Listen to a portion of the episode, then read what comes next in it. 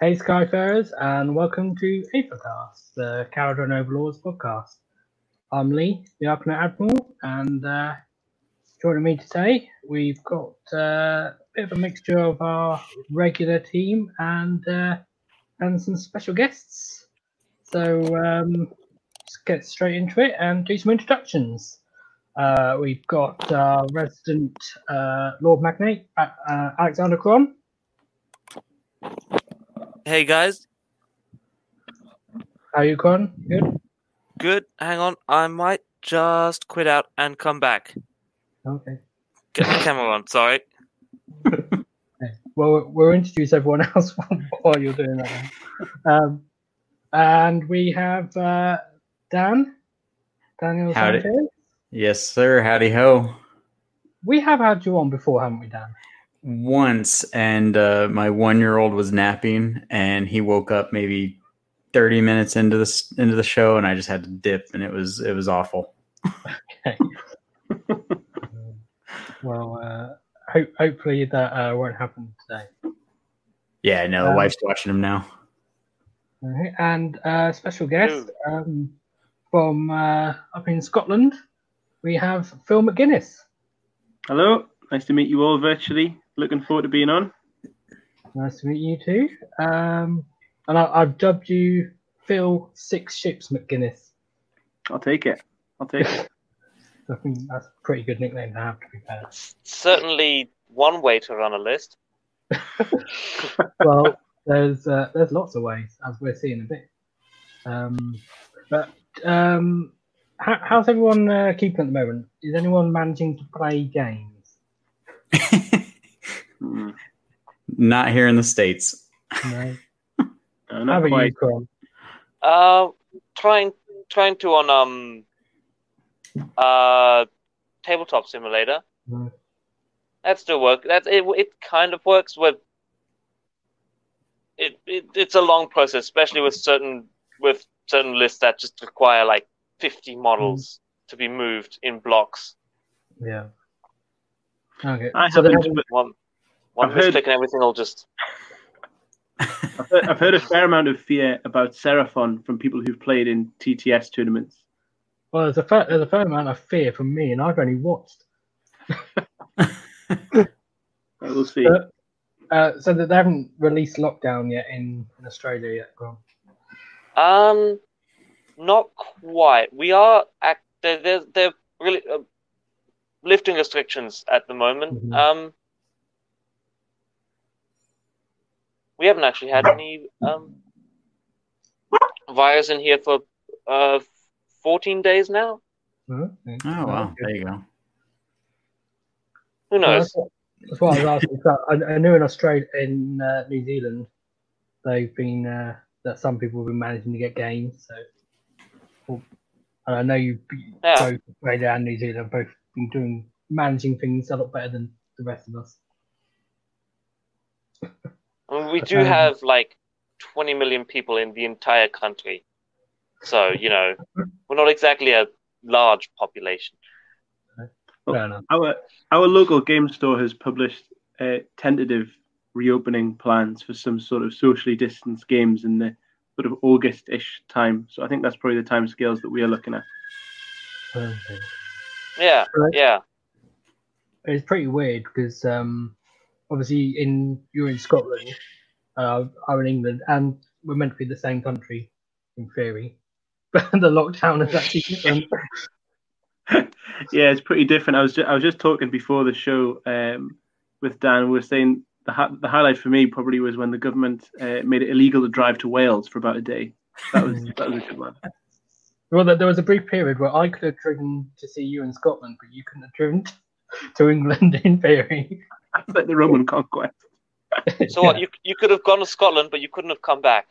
Mhm. Yeah. basically. I don't know if that. Well, assuming they let me over the border.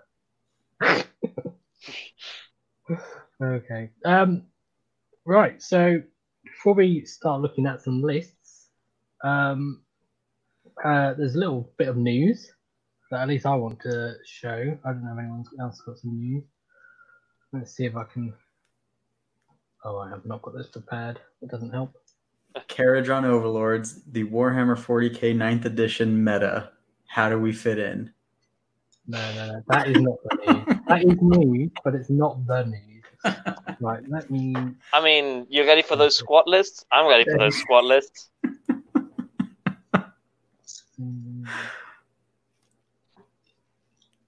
Into here we go. This is what I want to show people. Oh we yeah, have Zombex. So so, what's pretty. a Zombek again? You explain it to me. So it's a thing in the book in the battle tome that's basically like a flying lighthouse. That's a Yeah, yeah. garrison. with I guns.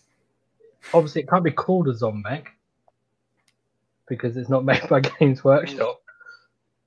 But we didn't get faction terrain, but now we kind of do. Well, eh, technically, we have faction terrain. Yeah, we have flying faction terrain. The that ships are terrain of a sort Technically speaking, Yeah. from a certain uh, point of view. yeah, But what do you think? Do you guys like this or, or not? I love it. I think it's so cool. Um, for me, it was just I think we were talking about it earlier. Was uh, the shipping to the states was outrageous, and I just couldn't. Uh, couldn't Yeah. it back them. Yeah, I've ordered one. Nice. It's gonna be cool. I like I like the dwarf face, the the the dwarf head. That Yeah. that's pretty similar to what we have in in actual KO ships. Mhm. You Gary know, stuff's really good as well. It's really, really high quality. Um, I think it'd be a, a dream, a dream to paint as well. Yeah, I'm looking forward to getting it. I've got some of his uh, Dark Fantastic Mill stuff already. Yeah. So I ordered this and a couple of other bits because, well, might as well made up to get free postage. There you go. Maybe. Um, but yeah, so uh, if anyone uh, wants to get some Skyport terrain, head over there and have a look because it's really cool. Um, there was some other news, but I can't remember what it is now. Being sidetracked by microphones not working. What was the other news? Preparedness. I mean, have we had any tournament? Have has we had any tournaments? Well, there's the tabletop simulator one. Yeah. Oh, we had we had one guy that did pretty good in that, right? Uh, well, I have uh, a list. That's one of the lists we're going to look at. Um, I remember what the other bit of news was, so and that's price changes. Ah, Oh, Mm. that's it. That's right. The ironclad's going up. Yeah, the Ironclad and Thunderers and Skyriggers and Thundrik's Profiteers, Yeah. plus general hobby stuff. So, yeah, that all goes up first of June. So if you're thinking about buying stuff, you might as well get it now or Mhm. before then. Um, yeah, particularly Thundrik's Profiteers because that's really cheap at the moment. yeah, I saw that was going up pretty big. I, I don't actually know how much it's going up by. I did see some prices. I didn't see the one for Thundrik's. Um, oh, and Ender spells are going up. Like most of the faction endless spells and malign sorcery and things. So if you want to get endless spells for spell in the bottle, they're all going up. So get them now, I guess. Which we do use, yeah. Um, yeah. That's pretty much the news, really. I mean, we can't have new battle tomes every week, can we? Correct. I mean, No. Still, still cracking the code on this one, so. Right, should we look at some lists then? Let's do it. Let's do it. Let's look at some Yeah. lists. Okay, uh, I'm gonna have to zoom in. aren't I? 'Cause No one can see that very Mm. well. Okay. So, I don't know how well how well you can see that, guys. hmm Can you see it? Okay. I got it. Yeah. Yeah, it isn't scrolling. Um, I'm going to have to talk through it as well because some people listen to the show on podcast without video. So uh, first list we're going to look at basically we're going to look at a load of lists that players have taken to tournaments and done fairly well with, um, because we can't look at every list um, that's been to a tournament because that would take forever. um, so we're gonna. I picked this one to look at first because it's the list that a lot of people refer to as the one list, Mm. The Neo of lists. so this is Gary Percival. Gary's list. Yeah. Uh, is a list that he took to Heat One at Warhammer World. Um, so uh, it's Barak-Zilfin, Iron Sky Command, uh, Master with Dirigible Suit as General, uh, Grudge Bearer as his command trait, Artifact is Staff of Ocular Optimization, and he has a Chemist, a Spell in the Bottle, a Navigator, one unit of Arkanauts, which I'm assuming Gary would rather weren't, wasn't there because he hates Arkanauts, and three units of Endrin Riggers, two of which have got shooty loadouts with uh, body cannons and drill launchers, uh, one with a full melee and pistols, and then he has a gun hauler with a sky cannon, which has also got the engine work uh, Sparta, Sparta torpedo, and then he has an ironclad with great skyhook, and that has Oh. the deal breaker battle ram and Yeah. lightning vortex. Hmm. Nice. I like the Um, Warp Lightning Vortex. Yeah. Yeah. So I'm assuming you're all fairly familiar with this list already. Yeah, I mean, I, I I like his um the the combo of the the battle ram on the ironclad and the skyhook to just give it that extra two mortal wounds when it charges. Oh, oh, it's not. At oh, actually, no. I think I made a mistake on there. What? Yeah, I think that's an input mistake. But I think he's actually. I don't think he has the skyhook. Yeah, I think he actually has the sky cannon. I think I just clicked the wrong thing on the uh, drop down when I made these. Start it over. Yeah, right. All right, I'll, I'll, Next. I'll delete all 13 pages and start. you start the next session. But I think I, th- I think Gary is the Gary is an advocate of using the boats quite aggressively and having them in a combat focus. So I think I think the point the point still roughly stands. Um, and I think yeah, it, it, it does what it says on the tin. I think uh, I think for me uh, you might struggle a little bit if you've got stuff that's got ranged output or some mortal wounds onto the riggers that are chipping wounds off them quite early. Then you're really relying on the ironclad for all of your all of your output. I think you might not be able to play at range as much as you might like. Um, but it's just going to blow some armies completely away, especially if you give away first with this. If you Mhm. get a double, there's you know good sixty percent of armies you're just going to take off the table straight away.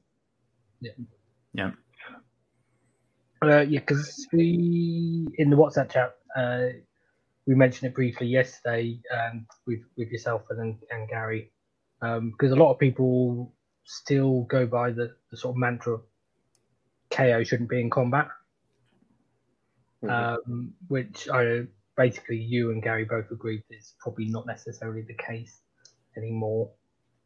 Um, and we're going to look at your list in a, in a minute as well. It's, we've got a lot of tools for doing damage in combat now Mhm. Many of which aren't actually by fighting, but um, but I think I think yeah, the problem is a lot of the time people compare us to armies that have sort of ridiculous output like uh, Big War or Slaanesh or you know whatever like that, and we don't have the same sort of point of power as you know a Mawcrusha or you know Ten Hour Boys or you know Triple Keeper or something like that. So yes, we're not we're not a combat army in that sense. Hmm. but- You don't have to just sit at the back the whole time. no. At some point, you've got to try and get on to objectives. Normally, there's going to be someone else on that objective first. Uh, just generally, if, you, if you're trying to maximize your damage output, then you can't Yeah. really ignore combat because there's a lot of damage output you could be doing that you're not if you, if you don't do that. Um, but you know, as you said, Endrin Riggers are quite fragile. So, and because you can't put them in the ships, yeah, some like potentially other armies with ranged output yeah can sort of chip away at them. They they won't last long actually because you know in units of six is twelve wounds. So and if you yeah if you if, if you lost one with um, battle shock, you know there's two wounds two wounds apiece. They seem to yeah you don't battle shock isn't too much of an issue with them, but Hmm. if you do whenever if you do lose them, then it, it hurts a bit more because it's you know you're, you're losing two wounds. Well, I, I know a book's got a lot of way to mitigate um, battle shock loss. Yeah, We can we can get around that. Just an Iron Sky command or something where just 18 Well, inch this is- bubble of hmm this is an Iron Sky command, so if, if they're near the ship, Yeah. they, they want to be. Yeah, battle shock won't be an issue in this one because there'll be battle They'll- inevitably be near somewhere near the ship. Yeah. Yeah. Now, one of one of I think the minor challenges that you get into with um, Endrin Riggers in particular, and you may be able to correct me if I'm wrong here, but if you're flying high and they are hitching, can they can they land in cover or not?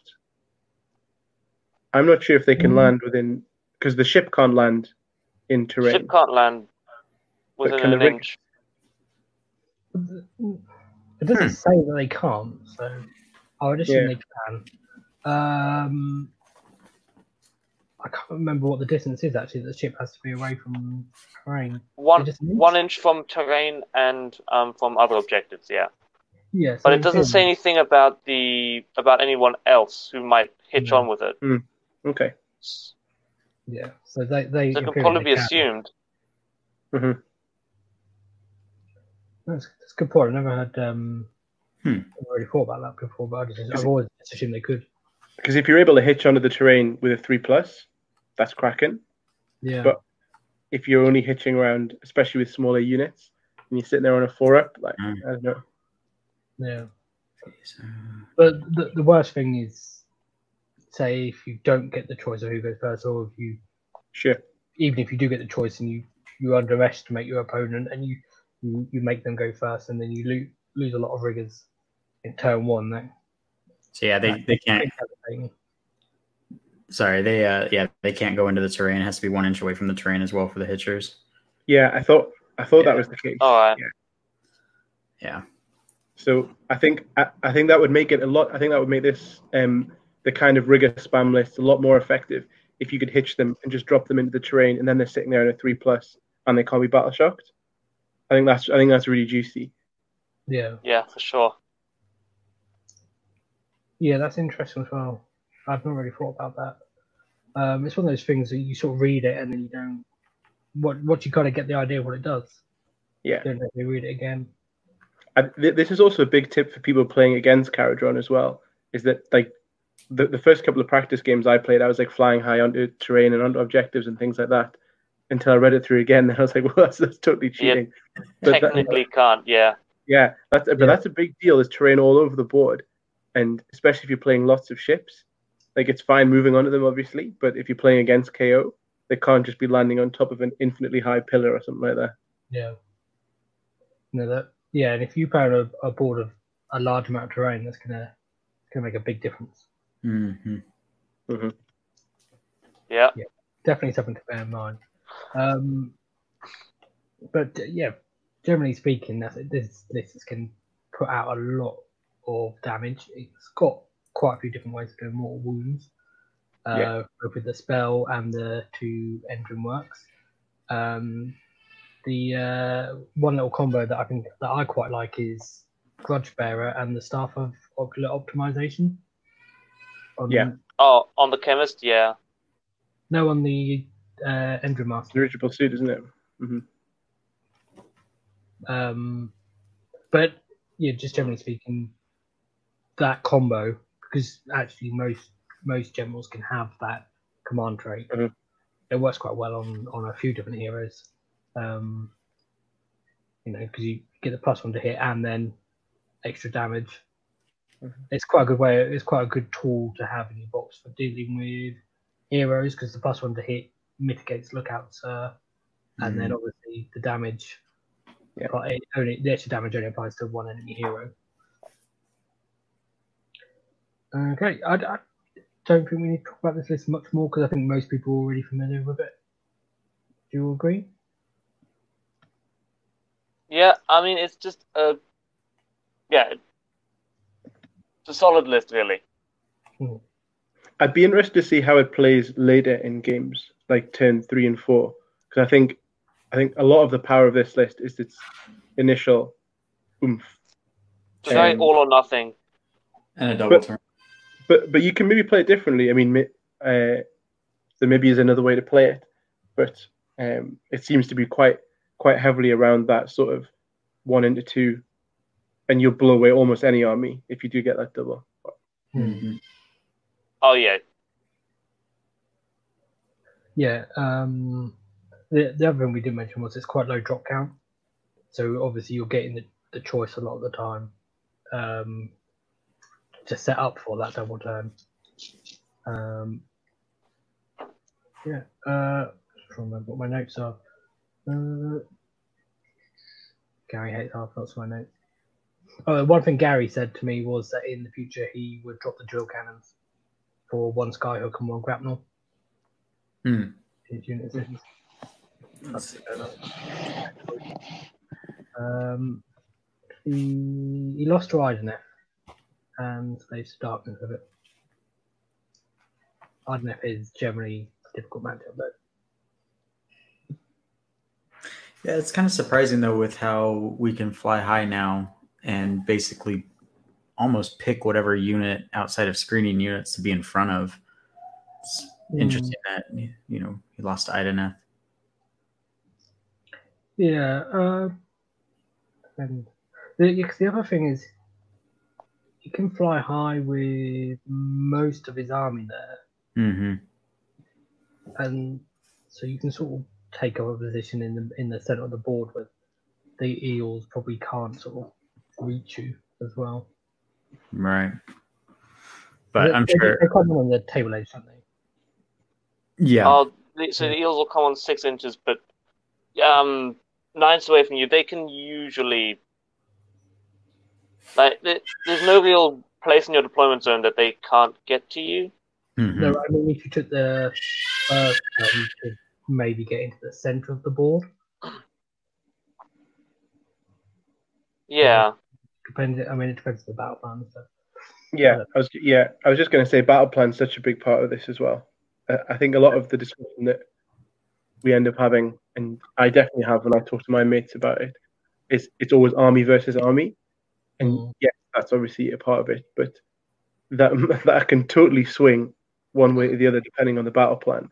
And I think we won't really Yeah. discuss where the objectives are on Yeah. the board, and where, where, where- it kind of forces you to get too close to comfort. Yeah, yeah, yeah, because we um yeah we know what I know what you lost to. I don't know what the games were. Um. So yeah, it could have yeah, and Yeah. there could have been realm art, realm effects as well. Who knows what they were? So I don't know. But moving on.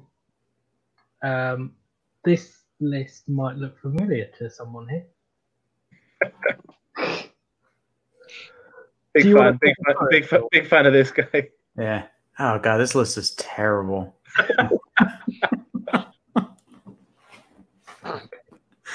Uh, talk us through it, Phil.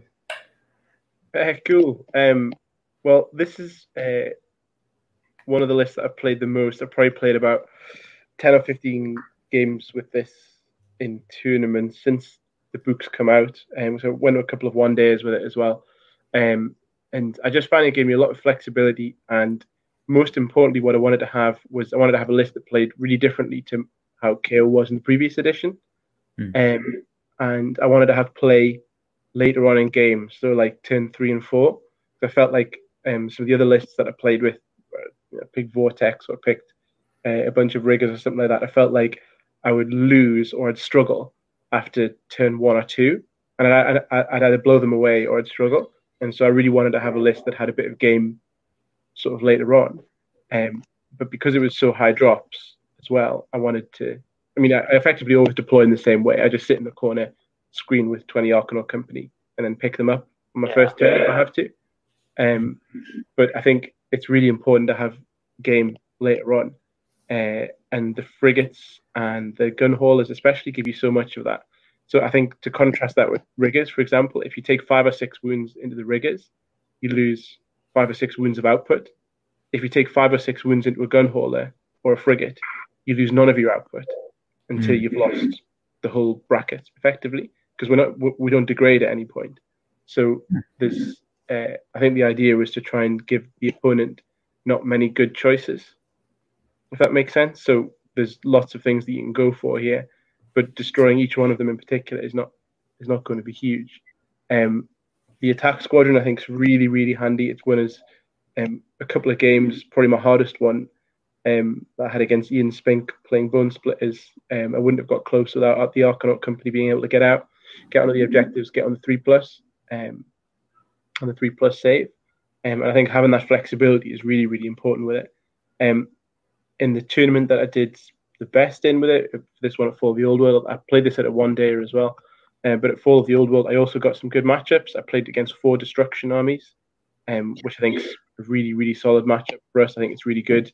Um, their saves are low enough that uh, a list like mine, which does less damage than some of the sort of 20 Thunderer builds that I think are also really strong, or, or the you know the triple Endrin rigger builds, um, my list does a lot less damage than that. But against armies like Destruction, who tend to have low saves, low leadership, Mm. I think it did it did quite well. Um, but also in in my meta, there's also quite a lot of OBR, um, and I think it's really got game into that as well. Um, OBR, the, the kinds of lists that you're going to play against is 60 Mortek Guard lined up across the front. Um, and a list like this can just literally move to one side of the board, delete the unit, fly to the other side of the board, delete the unit. Um, and I was also really keen to build a list that was able to give away priority because I always find myself at the end of tournaments saying things like, "Oh, if I don't, if only I'd won this priority, I would have won the game." Um, but actually, I think the idea should be to put yourself in a position where, as, as far as possible, that is not conditioning the outcome. Um, and this list, um, I found. I'm not saying it was it was perfect in that sense. I still took it on occasion, but I found that I was more able to give away priority and soak things up with the the Arkanaut company or the gun hauler, or just throw stuff away, um, which I think is really really handy. Um, and finally, you can also do a nifty little uh, deployment with this list as well, where you're putting three gun haulers up front, um, a frigate on either side, the ironclad in the middle, and then the frigates can drop their Arkanaut company off behind. So you can move the entire blob in a circle, and all the opponent can attack potentially for two turns. Is either the three gun haulers at the front, which is 30 wounds on a four up, potentially rerolling one set per uh, turn, or they can try and fight the Arkanaut company on the back if they can teleport. So I, th- I think it was it's quite a defensive, quite a reactive list, um, and I think that's that's how I, I usually play. I'm not very good at, don't really have the chops to do an alpha strike list, um, but that was handy. Um, and I also know that one of the things I struggled with um, in the past was uh, getting through high armor targets, um, even in the shooting phase. And so I tried to stack as many mortal wounds in there as I could. So the I I got the shock gauntlets in, obviously all the malefic sky mines and the the Debtsettlers and things like that. And that was really handy because I'm almost always giving away first, um, or other people might be taking first, whatever. Um, and being able to clear clear your lines in one combat phase. Th- this list should put out about 10 to 15 mortal wounds a turn in combat, um, and that's really really handy. I think that's an overlooked strength of uh, of KO. Definitely a lot of more wound output in this book. Yeah. Um, yeah, in stark contrast to the old book as well, where there's very limited ways of getting mortal wounds. We're almost Yeah. kind of spoiled for choice now. Mhm. Uh, and particularly with Zilfin, when you can get the extra engine work, yeah, if you can, you can basically get three different ships doing mortal wounds on the charge, um, and then yeah, and then you've also got it on the en- Endrin Master as well there. Um, so even it sounds like it's a list that's quite resilient and defensive, but then when you it has got punch on on the attack as well because you know if you charge all those chips in the same turn and the same target, you're going to do a lot more wounds. Yeah. I'm going to quickly run through it for because you mentioned some of the units, uh, but for the people that will end up listening to this rather than watching, just exactly what what you've got. So, uh, uh, your Barak-Zilfin. Um, you're, you've got two heroes. Uh, one is an Endrin Master. Uh, well, they're both Endrin Masters with uh, on foot, the Endrin harness. Uh, one has the command trait Grudge Bearer, and with the artifact Seismic Shock Gauntlets that you mentioned. The other one has the Zilfin artifact Staff of Ocular Optimization, and then two units of Arkanaut Company, which are Barterfield Battalion, three gun haulers, one of which has the Spar Torpedo, two frigates, which are also part of the Attack Squadron Battalion. One has the Malefic Sky Mines. Um, they've both got Sky Cannons, and then you've got the Ironclad as well with the Battle Ram. Um, you also own it 1960. Did you find that you got a Triumph a lot? Yeah, got a triumph. I think almost every game. Um, obviously, the one that you want is another reroll saves. Um, the rest of it we can use maybe less. Uh, but the reroll saves triumph. If you roll like I think I rolled that in one of the games and it was unbelievable. Um, so I usually like uh, previously played Urbaz quite a bit, and so I'm used to having that extra triumph. Um, but it really gives you that flexibility to say, I'll say reroll the Ironclad's wounds this turn, and then in the next combat phase I can still reroll its saves, and it just makes it such an unappealing target. And at that point, your opponent's thinking, well, I can either take the three up rerollable Ironclad, or I can fight all of the gun haulers, which doesn't really matter if I kill them. Um, so I think, yeah, I think that helps with giving people bad choices. But I think uh, an area of weakness probably would be on the hero missions. That's the one that I lost in the in the final game to, to try and win the tournament, and I had, I had Tzeentch on three places of arcane power, and I just didn't have enough. Uh, Didn't have enough juice. it, Yeah. It's still a but our general weakness of our book is we don't have Yeah. as many tough survivable heroes as other people would. Um, yeah. we just we can't like we've got the, original Endrin Master and he helps, but other people have like Ghoul Kings on dragons or Greater Oh. Demons or Nagash. Yeah, Archaon. Yeah, Yeah, so I mean the the admiral. I think I think the admiral has an honourable mention there, like being able to pass his wounds off on a five, and Yeah. three plus save. I think he's I think he's really really survivable. But I think you struggle to justify him. Maybe if you're looking at three heroes, that's quite a lot of points, especially if you don't want to just take two chemists or two Endrin Masters or something like that. Yeah. Yeah. The Admiral isn't great at anything else other than survival, really. Um, maybe when maybe, maybe if we get a new edition. Maybe. I mean, I, d- I still don't know what to think about him because there's some really good artifacts he can have. Yeah, Um, Yeah. But then he's. I think if he. Maybe if he just come down to like 120, just be enough to be able to sneak him into some list. I don't know. How many points is he right now? I thought he was 120. Oh, 140. Oh, that's right. If he could take if he could take the void stone, the navigator artifact, the order dispel, I think you'd be I think you'd be really tempted then. That's something that I've seen people include recently, which I think is really smart. Yeah. Mhm. if he could have his command trait in Zilfin, uh, the one that lets you fly Yeah. high in the phrase, and then he'd been that'd That'd be be, mistake. Yeah. you know, you'd just have like two iron cards, like Zil, uh, basically it's not a hero phase move, but it's basically the same as a hero phase move. That'd be really good. Um, what notes do I have down? Things that you've already mentioned by the looks of it.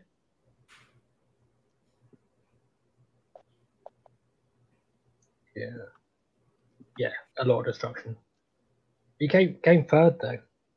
Really good, really really good result. So I assume you're happy with that. Uh, yeah, yeah, really happy. Yeah. I, I definitely respect the more the slower play style. Uh, this is the slow the slower way to play KO. Just Mm. kind of staying back and just methodically picking off bits of the army, but just staying out of that that Yeah. initial like not doing the alpha strike and just moving your way up. Be slow, never aggressive. It's Oh. it's act. Oh yeah. No, you go ahead. You go ahead. Um, yeah, it, it's it's it's one of the lists I use uh, for a while. Just I think um, uh, yeah, that that was definitely my my CanCon list anyway for this for this year was that was that slow approach. I switched it up at SAGT to, to to do try and get in on the the whole Alpha Strike, but no, I I, really like the just yeah yeah. I think the problem is is that a lot of EOS's missions um, can really uh, really fuck you up with the sort of stacking scoring. Um, and I think that pushes people towards Alpha Strike quite a lot.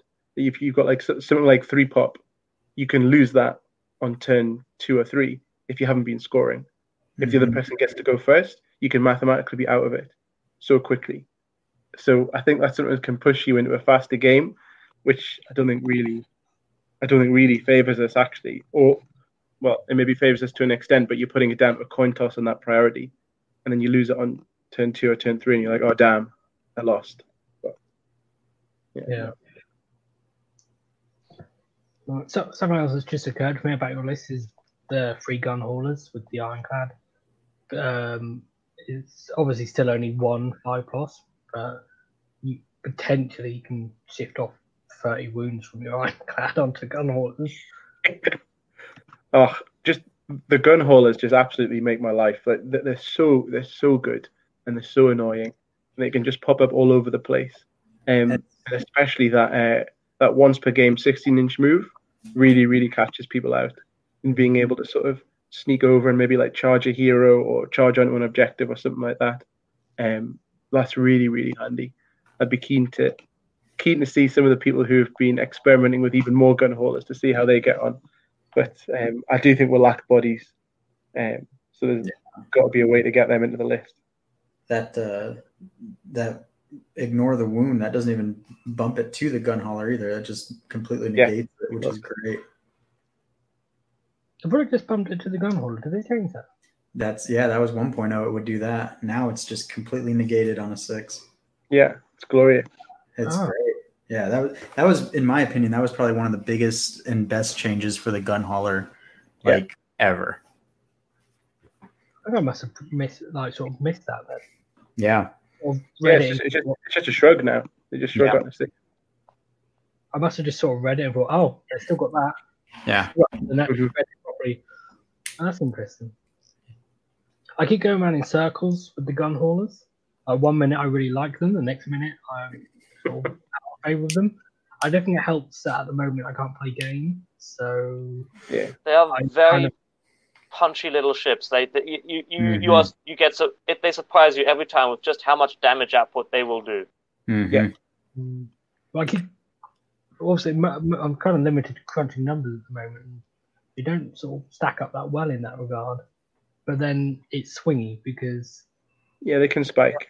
Yeah, any whenever you have a sky cannon on anything, you know D6 attacks or D6 damage is your choice, and whichever way you go, when you have a d6 involved, it's you could roll a one or you could roll a six. I think I think what makes them a lot more reliable as well is especially in Zilfin, with the amount of stuff that flies, you often have fairly reliable access to rerolling mm. ones. Yeah. And it's it, it's either it's either that or you can just spaff a CP on it because we don't use our CPs for that much anyway. Um, so I think that really sort of evens it out a bit. Yeah, for me as well, when I run my gun haulers, I actually take the drill cannon because on a five they do three mortal wounds, just boom. And yeah, I mean, yeah, it's only one shot, but even if you don't get that five, I think that, I think that's really cool. Yeah, and even even still, if like say you don't get the five, say you just hit and you wound, it's still minus three rend. Mm-hmm. You know. Yeah. yeah. I think the gun yeah. haulers are really overlooked. I, I, like them a lot. I take two at least. Mm-hmm the, the range on that drill cannon as well. Yeah. 36 inches. I mean, it's kind of almost unnecessarily long when you consider that it can fly high. Yeah. Because it's all it's 36 inches on a 12 inch move model that once per game can also move an extra six inches if it needs to. Yeah. So without flying high, I, I got yeah, 48. But But then you remember that Rat Gis- you know, Haven Giselles exist, and they're ridiculous range for little rats, and it drives me nuts. So Um, so, is there any, anything else about this list, Phil, that you think we haven't covered, or you know, think, things that you're maybe considering changing in the future, or Uh, I think I'm gonna. I think we're gonna stick with it for a while, but I'm tempted to switch out. And I I didn't end up doing that much ship healing, maybe because I was playing destruction and they couldn't really get to it. But I wouldn't be averse to switching out one of the Endrin Masters for an Admiral to make those hero missions a little bit easier. you've got the extra forty points spare. Really. Yeah, I could do that. Maybe drop a gun hauler, but I don't know. I like it. No, you, you can't drop a gun hauler. yeah, You, you can't have less ships. yeah. More ships. Then you're not Phil Six Ships McGinnis. We'd have to change it. Yeah, yeah, yeah. It had to be demoted. that Phil Price. That's, that's really boxed me in. Yeah, that'd be awful. Doesn't roll off the tongue. Yeah. yeah. Um. Yeah. I guess. I mean, I think I asked you this before in WhatsApp, but did you find you used the seismic shock gauntlets much or not? Uh, I used them in two games, and they were quite handy. Um, again, that yeah, that, that might be something that I'd switch up. Uh, but I, I think like so, the example that I had was I, I was against. I think it, it's an iron. Is it ironclad the Mawcrusha trait where they get they go the two up? I think it is. Um, Um, I used that, so yeah.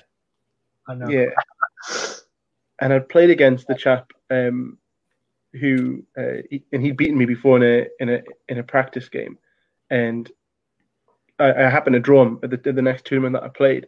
Uh, and one of the reasons that I put it in, put the gauntlets in, was I was like, look, I couldn't get, I couldn't clear my lines with the Arkanaut company, um, uh, sorry, with the attack squadron. Even all all the ships just bouncing off the ironclad and uh, the ironclad Mawcrusha, and I was like, you know, it could be that, or it could be, you know, whatever other three up, two up armor that people are putting in your face on turn one. So I deliberately put sort of investment into the mortal wounds, and it really, it really paid off in that game. We did about, I think I did about 17 mortal wounds to the Mawcrusha on turn one, which is a bit lucky. Um, but there are quite a few games where you're ending up uh, chucking one of the Endrin Masters out and just leaving him on your back objective, Mm. or you're dropping him in the middle, or you know whatever. And he's, he's actually quite flexible just to be able to throw around and say, well, you know, you might he might kick out uh, three to six mortal wounds from his charge and from uh, his hitting the hammer on a six or something like that. Um, and so that that is quite that is quite handy and takes people by surprise maybe. But um, yeah, I'm not sure. I'm not sure it's the it's the optimal. Now, does the did the seismic go off on uh, when the boat charges too, or did they FAQ that? No, it's just when it's just when he charges, so he has to get out and charge. Okay, I wanted to make sure. Yeah. yeah, I mean, uh, technically, when the boat charges, the units inside do not count as charging. Yeah. Right. Okay. I felt like I remembered reading that, but wasn't sure. Okay. which is a bit funky. Yeah. The, the reason I mentioned it was because if you added uh, an admiral, then you, you you'd have you know the choice of any of his artifacts. Yeah. Mm-hmm. So, Well, Rune- Rune of Mark is probably one you'd look for there. yeah, the only the, the awkward thing with that is it's the three closest units, so you'd probably end up that would be end up being your gun haulers. That would be Gun haulers, yeah. Right, it's a shame because you really want your ironclad to be one of one of the ships that gets the uh, extra artifact. Not the um, not Yeah, yeah. paper gold. I mean, I think I, th- I think in, in plenty of games you end up charging your ironclad in just to clear your lines anyway, so you've got an outside chance of getting it from that. But yeah, you, it, it's a hard one to play around. Yeah, although it's free April gold, so Yeah. you, you don't necessarily want to be picky about who gets it. Really, Yeah, if it's you know it's free, potentially free, free lots of extra reroll saves. Yeah. So yeah, Rune of Mark could be interesting there. Um, has anyone else got any questions for Phil about his list? So there's a no. Yeah. No, no. No, I I like it. I'm gonna try it. I have everything to try it. I'm gonna try it. go for it. You can be six ships down. That's right. alliterates nicely with Sanchez. Six six ship Sanchez. See, there it is. Say that five times fast. Six Yeah. times fast.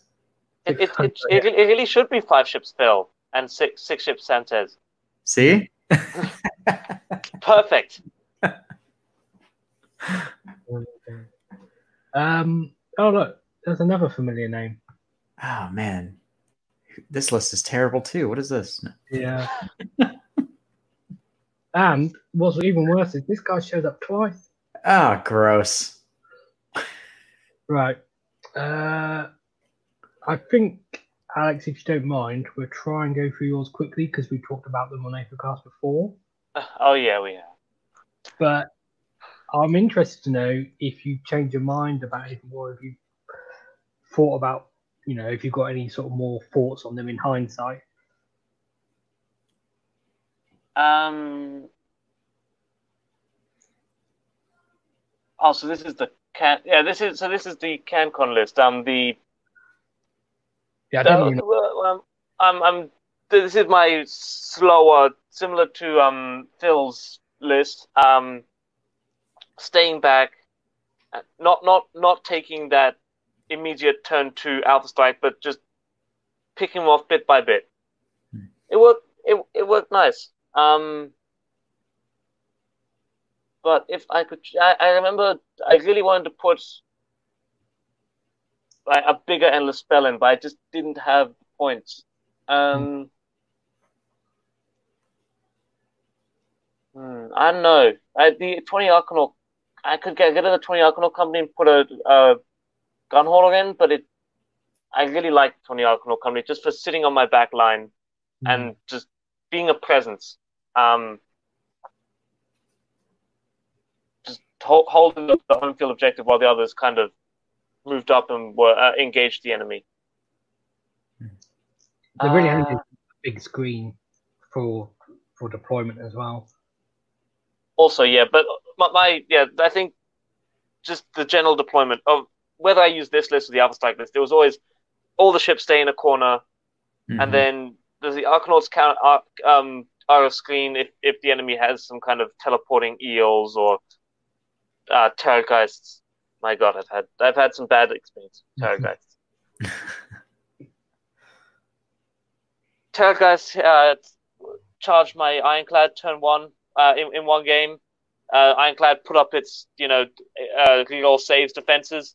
It doesn't matter. Terrorgeist just killed it. All the Thunderers couldn't get out. They all died. 1,500 points down turn one. I was like, ah, so you're still Well. mad. F. so that was that was a short game. yeah. Um, you came back and won, right? oh, oh yeah, al- always, always. yeah. That's what I figured. Um, yeah, well, I, I, so, oh yeah. Would you take the rupture again? Um, I do, I do like, I, I do like it. Yeah, it's um, it's the, so turn one, they they you you kind of bait them to coming into your ships. They'll they'll charge, try to try to break through a screen, do as much damage as they can to your army. Then you can rupture them, uh, halve their movement, which locks them in place. That locks their big killer unit in place. Then you teleport off, and you've got basically two turns of free reign while their big unit slowly makes its way back into the center where, where it needs to be. But the the other Slaves of Darkness spell, the uh, uh, the one, the Rift, yes, the Demon Demon Fire Rift. It depends on how much Tzeentch we see, because there, there was a lot of Tzeentch at the two tournaments I went to, but obviously haven't really been to any since then. If we keep seeing Tzeentch, that Demon Fire Rift is going to be really useful. Mm-hmm. Just plump that in the middle of their army and just watch all their wizards give it power and just then blow them all. See that? Yeah, the the demon rift's an interesting one because it could, it's got a massive amount of potential depending on what your opponent has. Um, But yeah, Um, in, in some in some against some opponents, it's not going to do that as much. I think I think with the amount of, of just chaos themed endless spells that people are using, we, we really need to see like a, a corrupted Kharadron Overlord army. That'd be cool. Yeah. Okay. Um. So for people that are aren't, aren't watching and just listening, I'm just going to quickly run through what you've actually got in the list, in case Oh, they haven't sure. watched the earlier series. So first of all, you, it's Barak Urbaz. Uh, your general is an Endrin Master of Dirigible Suit, who has the command. With. Phosphex bomblets, always, always. Yeah, phosphate bombers. Uh, his command trait is tough as old boots. And then you have a chemist with the spell in the bottle. 20 Arkanauts, 20 Thunderers, which uh, you got one Fumigator, four Deck Sweepers, four Aethercannons, and one Mortar. There are two Gun Haulers, both with Sky Cannons, one with the Urbaz engine work, which is Breath of Morgrim. And then your Ironclad, which has the Ebullient Buoyancy Aid, and a Sky Cannon, and Grundstok Escort Wing as your battalion. And yeah, and as we mentioned a minute ago, uh, the Realm Scourge Rupture. Rupture. Um, so yeah, one one thing that is interesting because you have the Endrin Master, you do have. Did, did you find that helpful in hero missions? Um, at, so at, at CanCon, there actually weren't any hero missions, Uh, which is why I you, you didn't really have to invest heavily into those. Um, the End- Endrin Master did fine for like taking heroes, and the chemist just honestly after that spell in the bottle was out, the chemist did almost nothing. Um, Mm. nine inch range fired some shots, and he uh, sometimes buff the Thunderers because this is this isn't Zilfin. The Thunderers, the ship teleports, and then the next turn the Thunderers get out, and the chemist get out, and the turn after that, the chemist can actually start using his ability. mhm. It so it was like turn three minimum when before he could actually start you like start um interacting because otherwise he was just f- fur- nine inches further than nine inches away and Mhm. yeah he was just there to throw that that um rupture out Mhm. Yeah, it's a it's an interesting one because he's actually really our only, other than using generic command abilities, he's really the only hero that gives a buff. Um, but then if you put Yeah. him in it, you can't use it. It's a bit awkward. But yeah, I mean, I've written some lists recently that have four chemists. Uh, one of one of which is Thundrik, so he doesn't really count. Um, Yeah, well, I don't know how good they are because I can't play test them, but um, yeah, but they're more around sitting on being on foot because obviously their abilities don't work in the ships, which is um, Yeah. no, it's one of the the the drawbacks really is we have this potent we have this ability to teleport anywhere, but there's some limitations on it, which we touched on earlier as well with like the scenery and stuff, Mhm. Uh, and you know being an equal Uh, of and things. Uh, and a, a smart opponent will also try right try to um just, just zone you out just with where he puts his his units yeah, absolutely. Beast of Chaos, easily. yeah, a lot of armies can do it. Just um, if yeah, if they're smart players, they they realize that and they they move their line forward and then you know, sort of leave heroes twelve inches back so they still get the buffs and it zones out of space and stuff. hmm so you can't get in behind them. Um, particularly if you play um, some of the missions that are long ways as well, where the board is much narrower, it's much easier for them to do that. Uh, so let's move on to Croncar 2.0.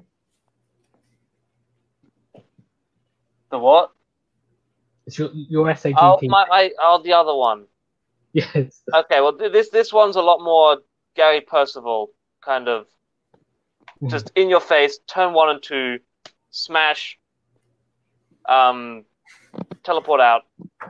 All right, so we go just going through the units um, for people who are just listening. Um, so we've got the, Aether-Khemist again with um, Spell in a Bottle and Collector. Then we've got a Dirigible Endrin Master with Phosphex, Phosphites Bomblets, because always. Um, and a Navigator who's uh, got the Staff of Ocular Optimization. Because uh, often forces you to take that artifact. You can, you can take three because of Collector. Three artifacts. Uh, so then you got. I split the Arkanaut Company into three units of 10 just to get basic battle line. Um, still got the the 20 Thunderers. Um, and there's three, a, a squad of three Endrinriggers just to kind of walk around, take objectives. And then down below, we've got an Ironclad with the cannon and the, oh, uh, that's right, the Iron Sky Command. Um, and then a Rat Trap. Which I haven't scrolled down for. There it is. And So it's really everything just is in the in, everything that does damage is in the ironclad.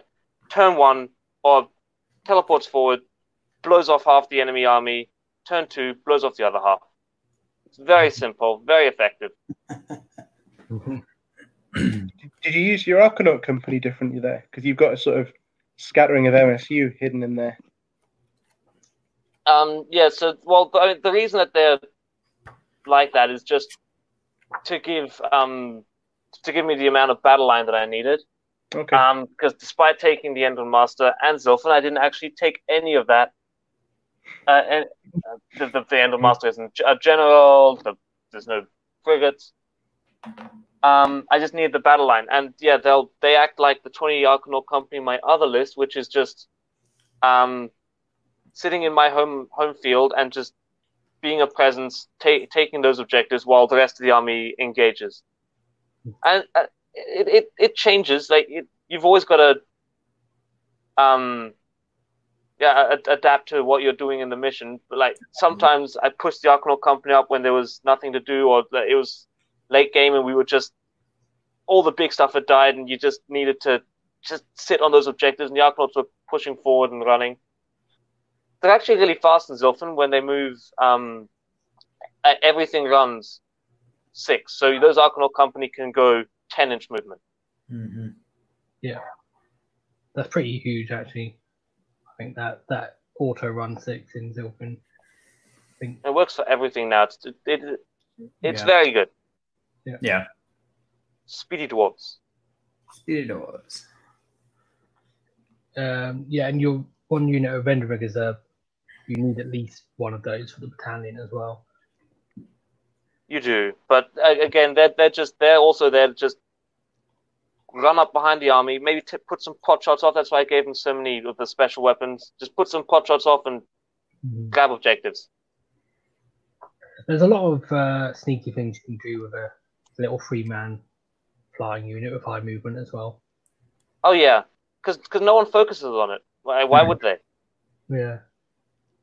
Um, When you- it- back, When you back in the old book, I used to run two little three man units towards the end, um, and the, they were quite often the MVPs because so often they would just end up just sneaking onto an objective. oh yeah, hmm and just just snatching the game for you.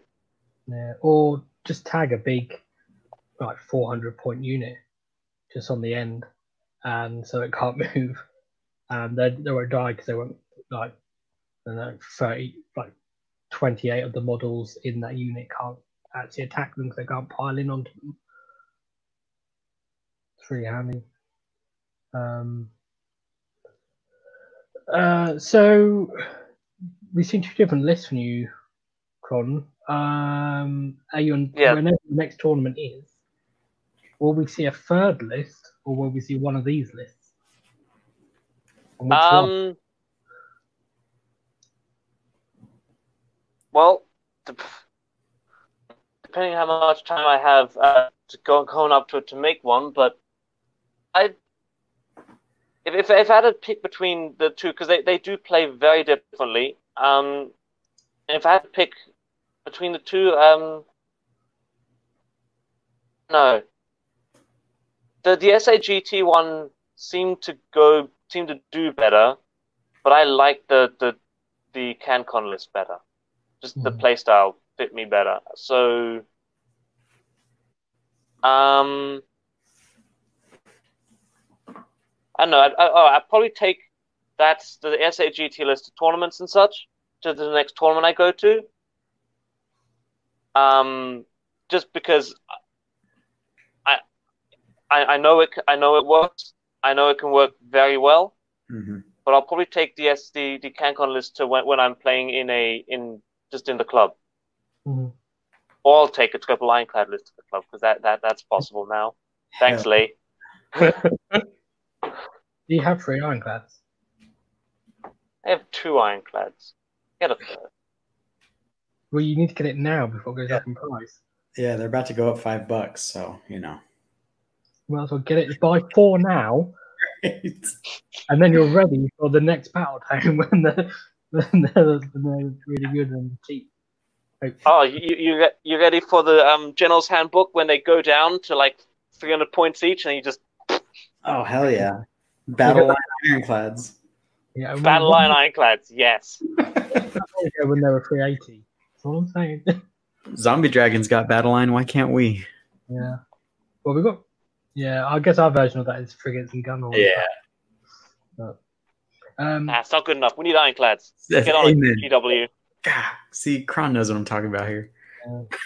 should be. It, it's a missed opportunity. Uh, Gary's in the chat.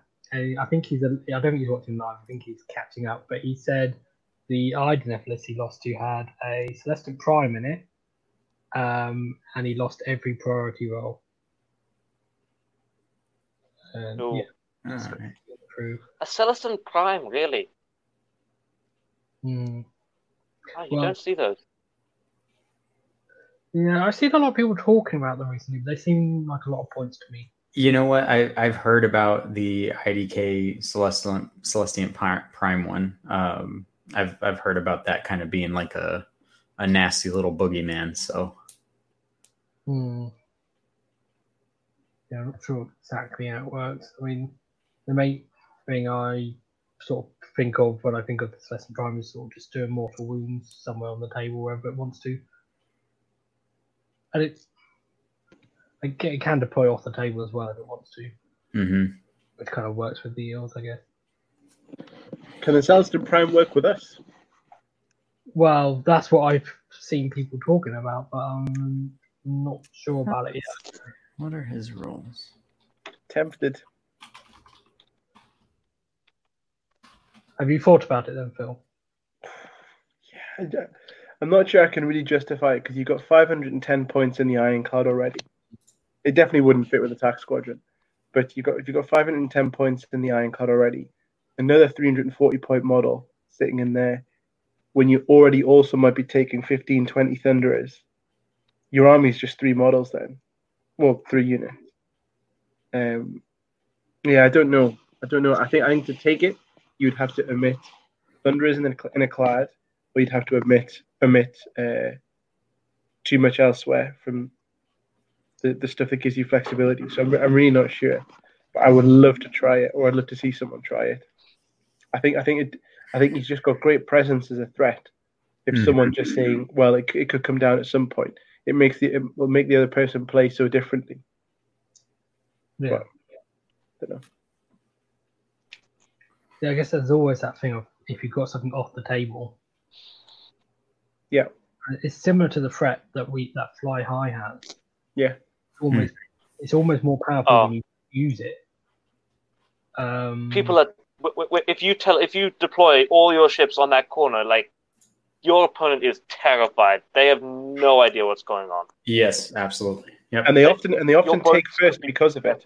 Yep.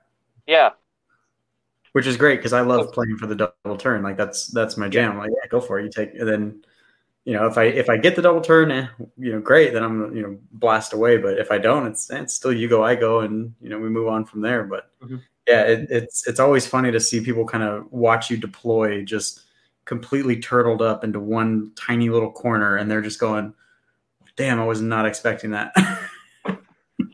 Every time, yeah. Every time. And then they kind of like, pa- like pa- panic and just go to the default. Oh, I guess I'll take first turn, yeah. capture the field a bit, and then you just okay. All so right. here's what's gonna happen. Here's my ironclad. Here are my thunderers. There's your army. Yep. And you just w- let them spread out a bit so it's easier to pick them off one by one. Absolutely. The the other thing is is quite often is, is on the on that turn two to turn no wait turn one to turn two is if I do win the priority I quite often want you can take it. Um, Hmm. just Interesting. um, it depends. I mean, it depends on the lay of the table and what there is. Like, obviously, if I think I can really just sort of crush them right there and then, then I will. But Mm.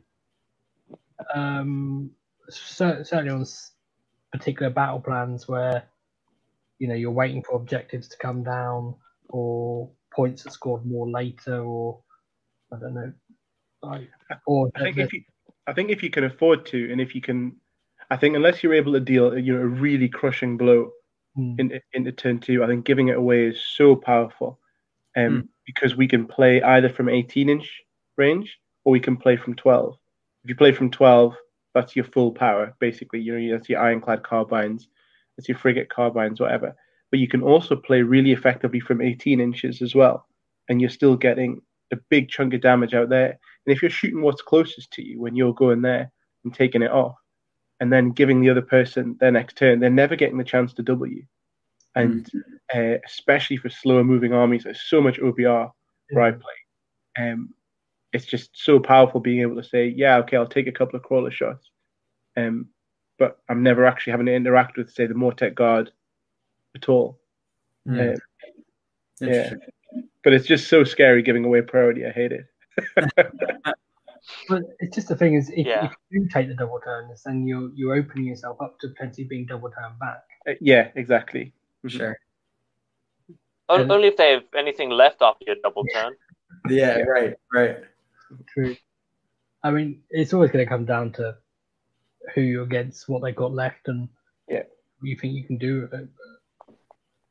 Okay. Let, does I anyone remember I was talking. I bounce. I bounce a lot of my ideas off a couple of my friends, uh, Craig and JP, and we always talk about this sort of the way the way that we're going to learn to improve is just to keep giving away a priority even when we win it, because yeah, you can win plenty of games by like taking that priority into two and you just kill enough, but does that give you the sort of challenge or whatever? Um, but I think yeah, I think ultimately just giving it away as much as you can, as long as you're not going to just suicide. I think that gives you actually gives you more options later in the game. Because yeah, I think as you, as you mentioned, you know, by taking the priority into two, you're potentially giving away a double into three. But yeah. Yeah. And the, the other thing is, is quite often, like if you do sort of in your first turn, sort of set up relatively defensively, as in like you're, Yeah. you don't know you're going to get the double turn or win the priority, so you're you won't you'll sort of position things relatively well for if you don't, and then if you do get it, it's like well you've already positioned well for Yeah. taking for you know for taking a hit, and then so why move out of that position in Mm. theory? Um, has anyone Yeah. any questions for for Chronomat? It's two different lists. Yeah, I mean, I, I I've always liked this list. I like the twenty thunders. That's it. Always surprises me how much damage they can put out, um, and it always surprises my yeah. It always surprises my opponent too. Whenever and I, I only run fifteen thunders in my in my list, and they still. I mean, they they just pump out damage. And at two wounds now, like it's just it's so much fun to have thunderers. Yeah. yeah. It's there's a reason why I've got some here. Mm. Mm. Look you. Okay. Oh, you finally got some. Well, this, this is the last five out of the first 15. And potentially more being bought now. Yeah, I'm definitely gonna pick up my my last box to have that round about twenty. Well, I'm, I'm thinking we get three more. I just can't decide whether any of those boxes need to be start collecting sets. Ah, yeah. because it's just such a good deal that it's really tempting. It is. It is. It's really tempting spending money on things you don't need. Was actually just looking at my notes. What did you? Oh, you lost a Seraphon in CanCon, but that was old Seraphon, wasn't it? Uh, yeah, that was that was. Uh, I uh, I forgot that my boats. I I, I thought that the boats, if you're in combat with something that flies, the boat can't um fly high. So this was this was remember, this was two weeks after the Codex came out, after the new army book came out. There's a lot of assumptions that I made, and some of them were wrong. So hmm. he had he enchanted his skinks to be flying, just wrapped them around the boats, and then just waited until Gotrek waltzed up and just went smack. Seraphon with Gotrek, yeah. y- yeah. Ugh. And then I lost to the fir- my first Tzeentch guy that I played. Yeah. I was like, ah, it's fine. It's just ten pink horrors. How bad could they be? Oh no. Oh no. My other, my other notes I've written down about your SAGT list is wasted end remote works make me sad. Um, because you've got three Oh. engine works because of Zilfin and you've got one ship, yeah. which uh, I know I find that is it's not an- uh, I don't want to say an issue because it's a good thing having engine work, but if you contrast it to Phil's list where he's using all three of those engine work slots, you you end Well, up. not everyone can be as amazing as Phil, Lay. well, no, it wasn't what I was going to say. You have to make a choice. If you, if you go down the boat, I can't. I can't beat that. If you go down the the boat route, then you don't get the the bodies, and you don't get the big unit of thunderers or Endrinriggers or something. Yeah. And if you do take them, then you don't have the boats, and that's what I keep finding in a, a lot of lists I write. Is I either end up having a big unit of en- of thunderers or two units of thunderers and no Endrinriggers, or I have Endrinriggers and I don't have any thunderers because I just can't seem to fit them all in, or I have lots of ships and I don't have any foot troops as much. So I guess you can't have your cake and eat it. Yeah. Uh, so, uh, this is the list that we should probably have Hayden here to tell us about because he keeps losing to it. Um, uh, but so this is uh, Sean Tubman's uh, list that he won a tournament with. Um, it's Barak-Mhornar. His heroes are chemist and two navigators. Uh, the chemist has the Barak-Mhornar command trait, which lets you uh, reposition a ship in uh, well after setup is complete, but before the first battle round starts. Um, one of the navigators has the flare pistol that gives you reroll hits for your whole army, uh, and the third navigator has the Gale Force staff, which halves uh, charge rolls, and he's got a unit of twenty Arkanauts, two units of ten, one unit of nine Endrinriggers, which I've got listed there that he has one drill launcher, which doesn't seem right. That might be an input error from me. Um, and then he's got 10 thunderers, uh, one hauler with the spark, um, an ironclad with the volley cannon rather than the sky cannon, and Hegson's Solutions Ultra Reliable Hull Plates, and the Iron Sky Command. I like the uh, the notes down here. Yeah, well, the bottom one. That is Hayden. That's Hayden's words. yeah, That's a I, I can hear him saying it. Yeah. So, and that's an interesting point about this is because actually, one of the things I did when I when I put this document together was I looked at who people played and what they won against and what they lost against in their tournaments, and he did beat a KO list. Um, in in the tournament. So I don't know. I, don't- I don't know if there's anything particular about this list that makes it good against other KO lists. Well, it's got a very naughty turn one with the flare pistol, um, hmm uh, and the amount of short range shooting that it's got. Um, I suppose if you're just looking at the KO matchup, his ironclad is going to be tankier than theirs. Um, I'm a big fan of the of the flare pistol. Um, I took I took took it out of my list in a rage um, after it missed uh, three times in four games or something. Um, but it, I think it objectively it is good. Um, Mhm. And I think this this list in particular, it's what maybe four drops is it? Maybe five. no. Mm, Is this a one? Is this a two, three? One, two, three, four, five. Five drops. Because it's just uh, the Battalion Zion Sky Command.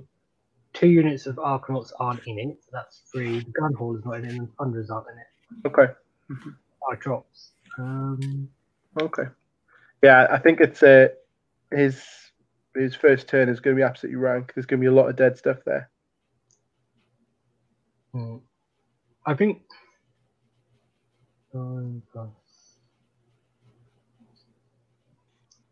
Yeah, I think this list is going to be really good on those matchups where you're 18 inches apart.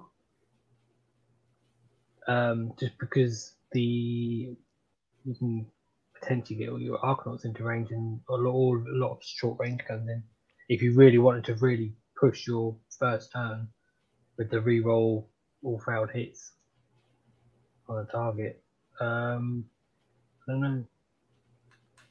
I I don't fully really understand why he chooses Mhornar other than the Gale Force staff. Which is super good. Yeah, The it's Gale Force Top really- is really nice. Yeah. because he has run and shoot, uh, which is kind of handy, but Yeah. you also have fly high. So. That's yeah. The run and shoot thing has always kind of been lost on me, to be honest. But yeah, the Gale Force staff is is huge. Yeah. Yeah. Um, I, it's a shame that you don't get that auto run six, uh, and from Zilfin and Mhornar, like the two separate skyports. Hmm. Like if they're in the same skyport, that'd be really useful. Something you could really build around. Um, so one thing that I do like is that he's he's using his riggers in a different way to a lot of people, where he's using a big block of nine. Um, because yeah, I think a lot of people just default now to well, you take six because then they can fly high with the ship, and I don't. I think he's playing this list in a way that doesn't revolve around just fly high and shoot loads of stuff. Sure. Yeah. Yep. Easily.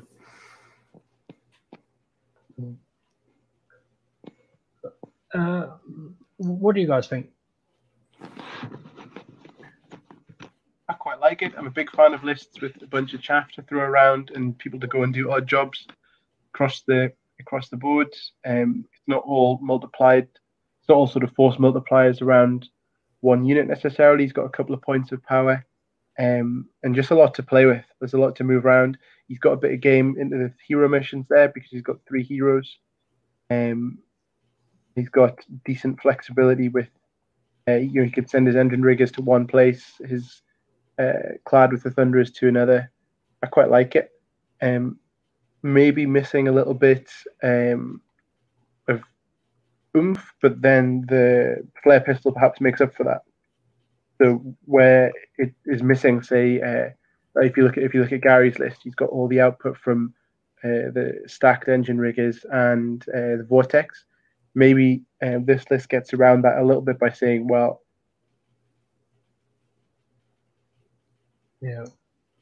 Yeah, I mean, the thing is, like, I mean, he's got 10 Thunderers there, and it's easy to overlook something like that, but, you know, they're still going to put out quite a lot of damage, and there's still 20 wounds now. Oh, absolutely. Uh, and then so, and then he's got nine Endrinriggers, which they are they're not as good as they're not as powerful as they were back when you give them an plus one attack, but I mean, yeah, it's it's still what ten, right? Ten attacks. yeah, the- is the master. Yeah. I'm assuming that he didn't have a drill cannon. I think maybe that's Yeah, um, that's what I basing off. But because I made all of these lists on Warscroll Builder in a row, so I was deleting stuff off from the previous lists and stuff. So we sure, lost, we lost Phil. lost Phil. That's.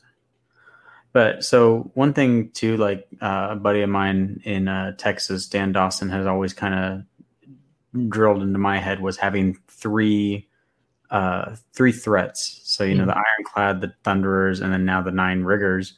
Uh, but you also have you know twenty Arkanaut companies standing on an objective. They're they're no joke. You know I, I like the the big blocks of the company. Yeah. Um, yeah. it kind of reminds me of some of the lists I've been looking at. Oh, is back. Um, into the stream, there he is. Welcome back. Yeah, so like that is like the free threats thing that you were just talking about is something that I always sort of try to use to work to. hmm and it's something I've been thinking about more recently with my list building and how do you get in like these three different sort of big threatening units in and ultimately the one of the ways you do it is you have to have foot troops that operate independently of ships in or you Mhm. have don't have you know you're rather than 20 hundreds you have 10 maybe or something um which is kind of what he's done actually if you look at that look at it Yeah, yeah. uh, Phil mentioned the like the hero presence, and actually those navigators have a three plus save. So if you get them on terrain or inside a ship, then they're on a two plus. It's pretty good actually. Pretty survivable.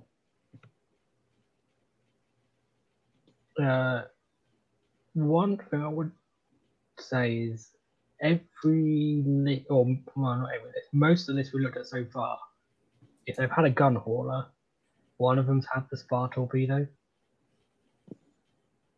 Mm-hmm. Hot take. I mean, it is really cool. Just charge it in once per battle and d6 more wounds. Yeah, I mean, any any more mortal wound output we can get, you know, is is Mhm. definitely going to be handy. Yeah. yeah. The other thing is, anyone in positioning, he's got a, he's got a fair amount of bodies there, and he's and because of the battalion, everything is battleshock immune. Mhm. they're, in range. So, you know, those 20 Arkanauts, 10 Thunderers, or, you know, or the, um, even the Endrinriggers, if they do get hit by something, seeing Battleshock immune is pretty, pretty handy. It's kind of like, um, an all-round list because it's got some tech there for mitigating mitigating what the opponent can do to staff and stuff. I like the fact that he's gone for the volley cannon as well. That's interesting. You can definitely put out a lot of shots with that thing. Um, it'll be it's going to be a lot more effective with Seraphon coming out now. Um, cannons with their two damage are going to lose a lot of their power with Seraphon turning two damage into one damage. Hmm. Yep, I think I think it's au- auto include the volley cannon if you're going to be playing against. If you like that, you have any Seraphon. I think that'll hands down just win the matchups against us. Yeah. Yeah, Although the, um, I mean, we've only got Tabletop Simulator to go by, but uh, and there were a lot of Seraphon this, but they were all Starborn rather than Coalesced. Interesting. Um, what, uh, what did he beat? Beat so he beat KO, beat Seven F, lost as the Inch, beat Skaven, and then beat Zeke. And he's played against, I know he's played against Hayden a few times, so I've beaten him a few times at his KO. Which is interesting, actually, because I think Hayden's list is relatively similar.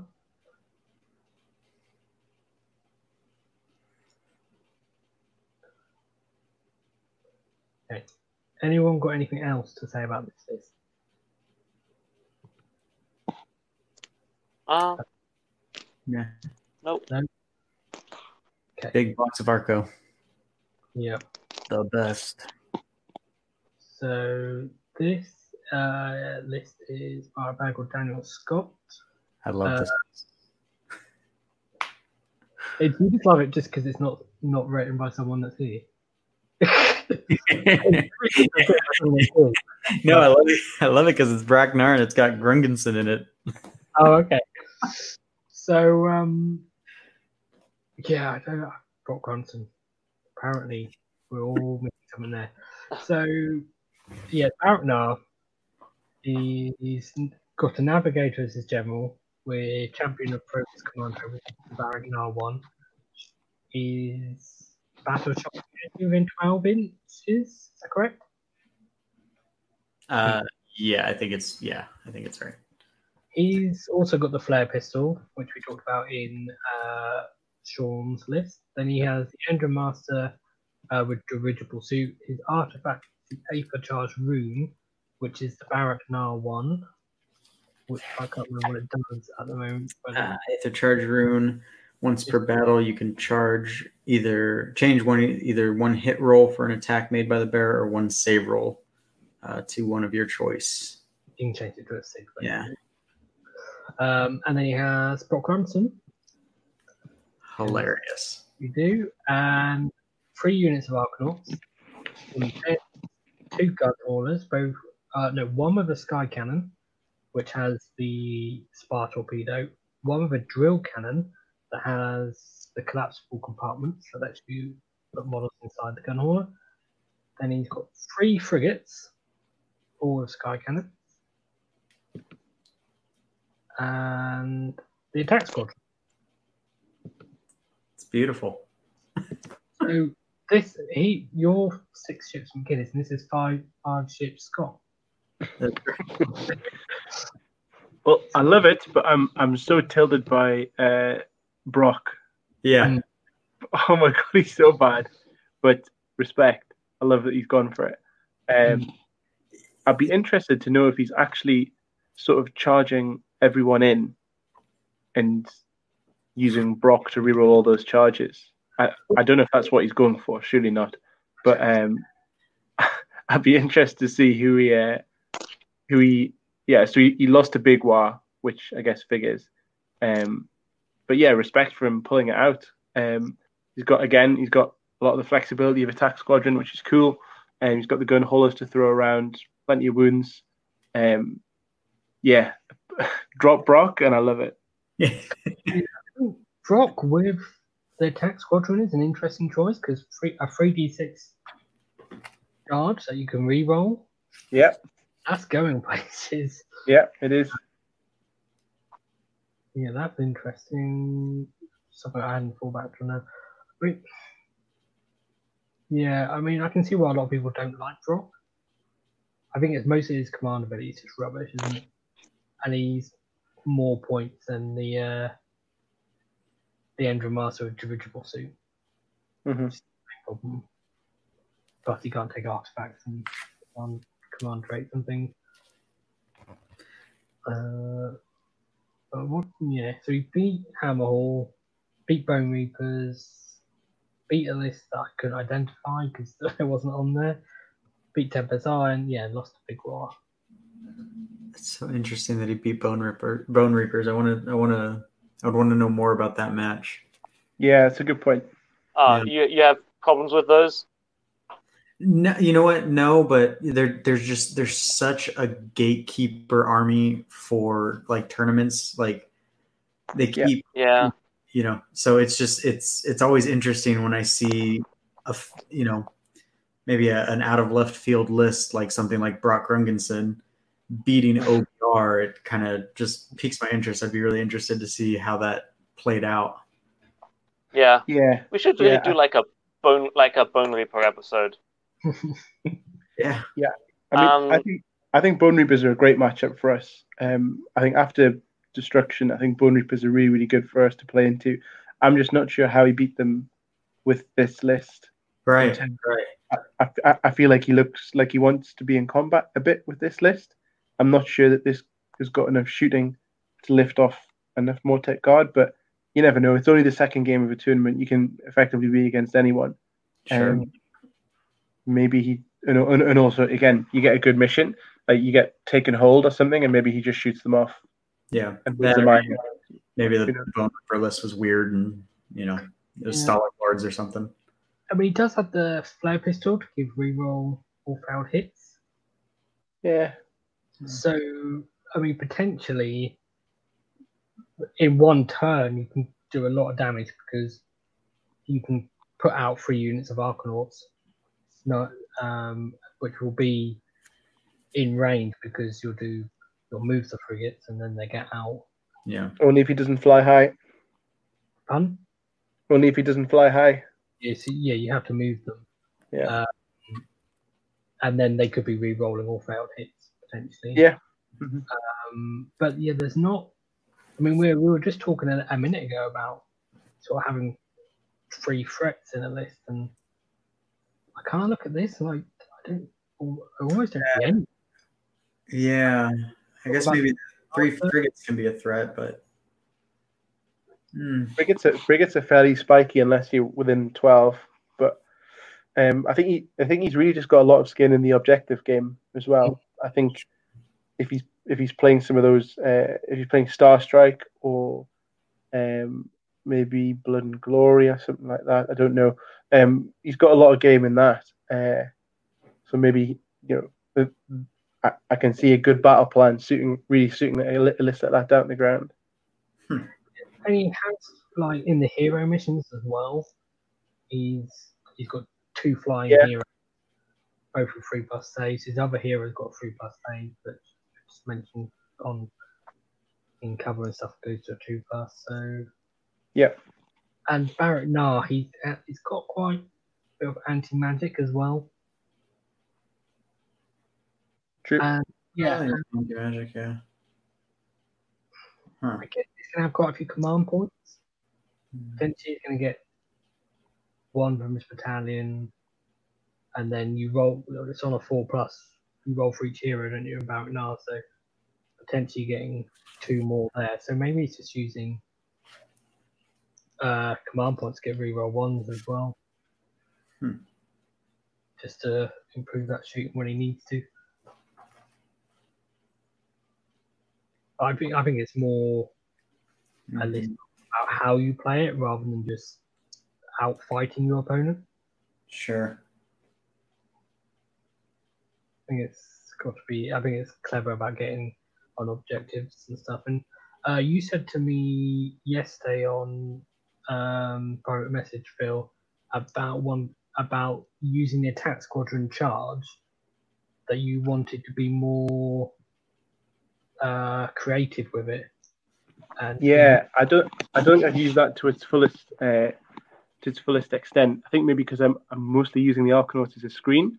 Maybe if you've got an extra set of them to throw around, like this guy has, um, maybe that gives you more. And you've got Brokk to reroll them all. Mhm. Maybe then you're doing some interesting stuff with sort of tagging people, or um, pinning units by charging either side of them, so they can only pile towards the closest and sort of jamming them like that. There is a fair amount of sort of shenanigans you could do with that. Um, and you and as you as you mentioned before, you could get a truly massive charge if you're rolling, uh, rolling uh, maybe re-rolling a bunch of them. So yeah, I don't know, um, but I think that's something that I'd like to do a bit more on.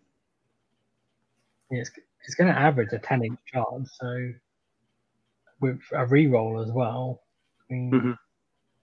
I mean, even if it's just as simple as you know going around a screen and getting onto a, an objective where that's only being held by a hero or something. Yeah. mhm. And also with with attack squad, you, you can get out pretty near to the bad guys. Like, you all you need to be is three away from them. Mm-hmm. Yeah, yeah, because you're moving, not flying, and then Mhm. and actually, yeah, and it's not. Oh no, wait. I was going to say it's you can't get out behind a screen, can you? Because it's six inches. It's not wholly within six when you get out, is it? But then, no, it's just it's just it's, it's just within six, and then out with out with three of the bad guys. um, and then you've got your charge. Mm, Yeah, but you wouldn't be able to get out on the other side of the screen anyway, would you? Oh 'Cause- no, no, no. Sorry, yeah, I see what you mean. isn't it? The width of the bases. But no, you could sort of get out and sort of, you know, run past them quite easy, I'd imagine, if you wanted to. But, you know, I mean, potentially you can just put 30 bodies on an objective if you want to. hmm yeah. Doesn't matter if you kill them or not. Um, yeah. You can use battalion to Arkanauts. The screen heading can't you? Insert them outside wall. Oh yeah, Jordan Crummins has a pretty good point. You can start them as a screen and then put them into the boat, and then move them with the battalion. Not in the first turn. Yeah, you won't be able to get them out again. Like they don't get to get out, like because it getting in or out of a garrison counts as a move. Mhm. So you either way, you can only get in or out of the boat once per turn. Uh-huh. Yeah, It's, it, it's made explicit in the FAQ that they can't. I'm pretty sure it's made it made explicit somewhere in FAQ that you can't get in and get out in one turn. Yeah, sure. But yeah, I mean, almost always I would start mine as a screen, put and then put them back in first turn, and then you can use them to get out turn two or whatever. yeah. Yeah. Um, but no, he did well with it. So maybe he's just sort of tactics and strategies that um, just take players by surprise with it. Really, it's got a similar thing going on with with Rawlesville as well. With for your opponents, like it's Mhm. not necessarily obvious what you choose to attack. Mm-hmm.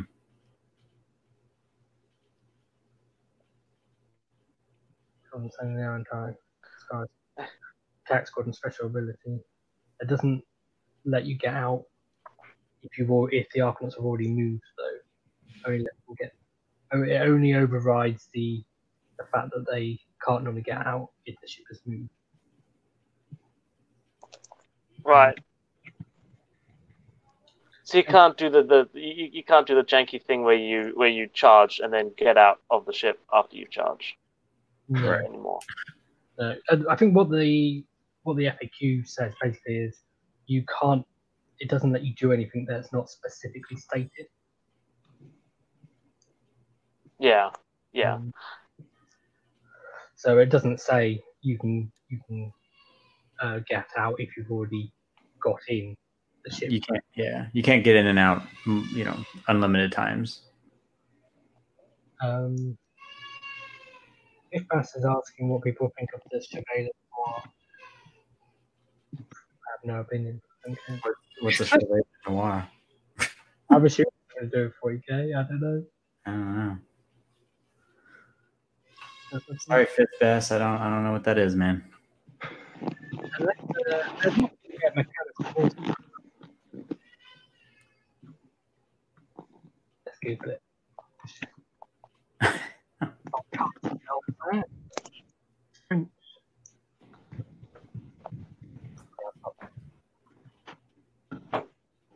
Um,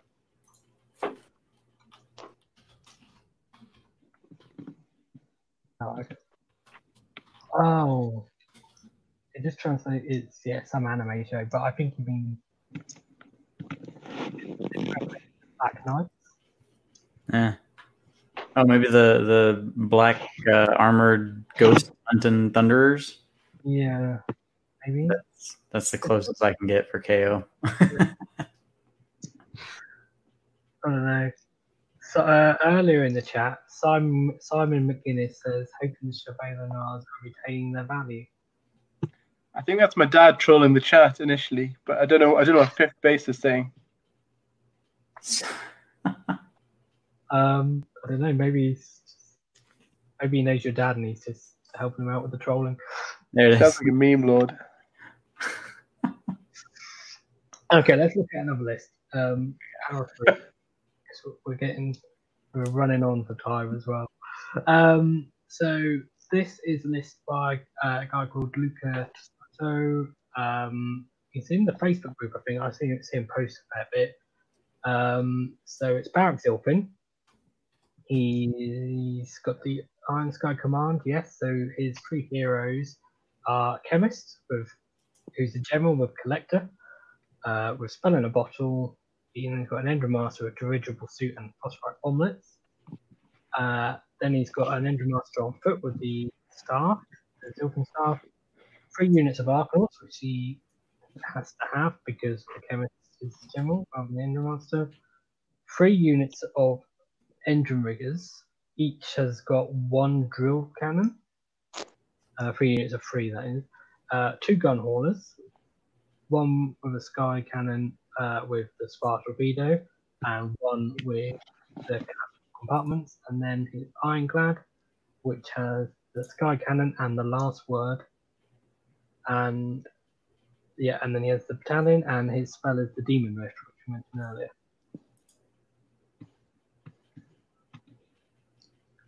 So, what do you guys think of this? MSU Endrin riggers is is always a fun time to keep ships healed up. Mm-hmm. Yeah, Yeah, um, I'm a fan, big fan. I think this is not a million miles away. I suppose it's missing the Thunderers. Not a million miles away from Dave Kane's, which is coming up next, which I think is the the big brain of some of these lists. And I think I, I think MSU KO is probably the way that I would like to play it next. I think it's I think it's really solid.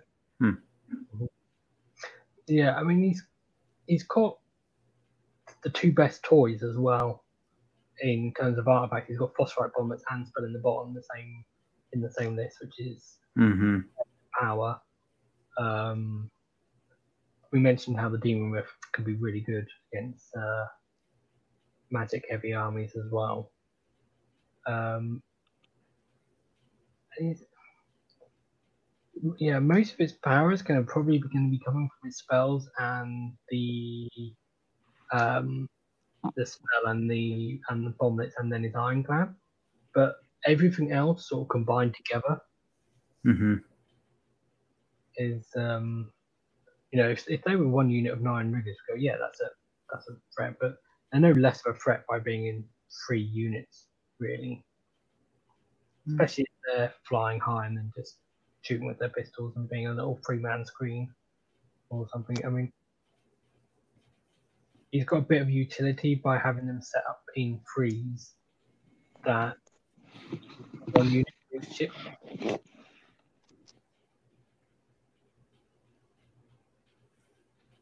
Yeah. Um, I don't know. I guess uh, I'm I'm viewing it more as they're going to be following around, kind of healing ships.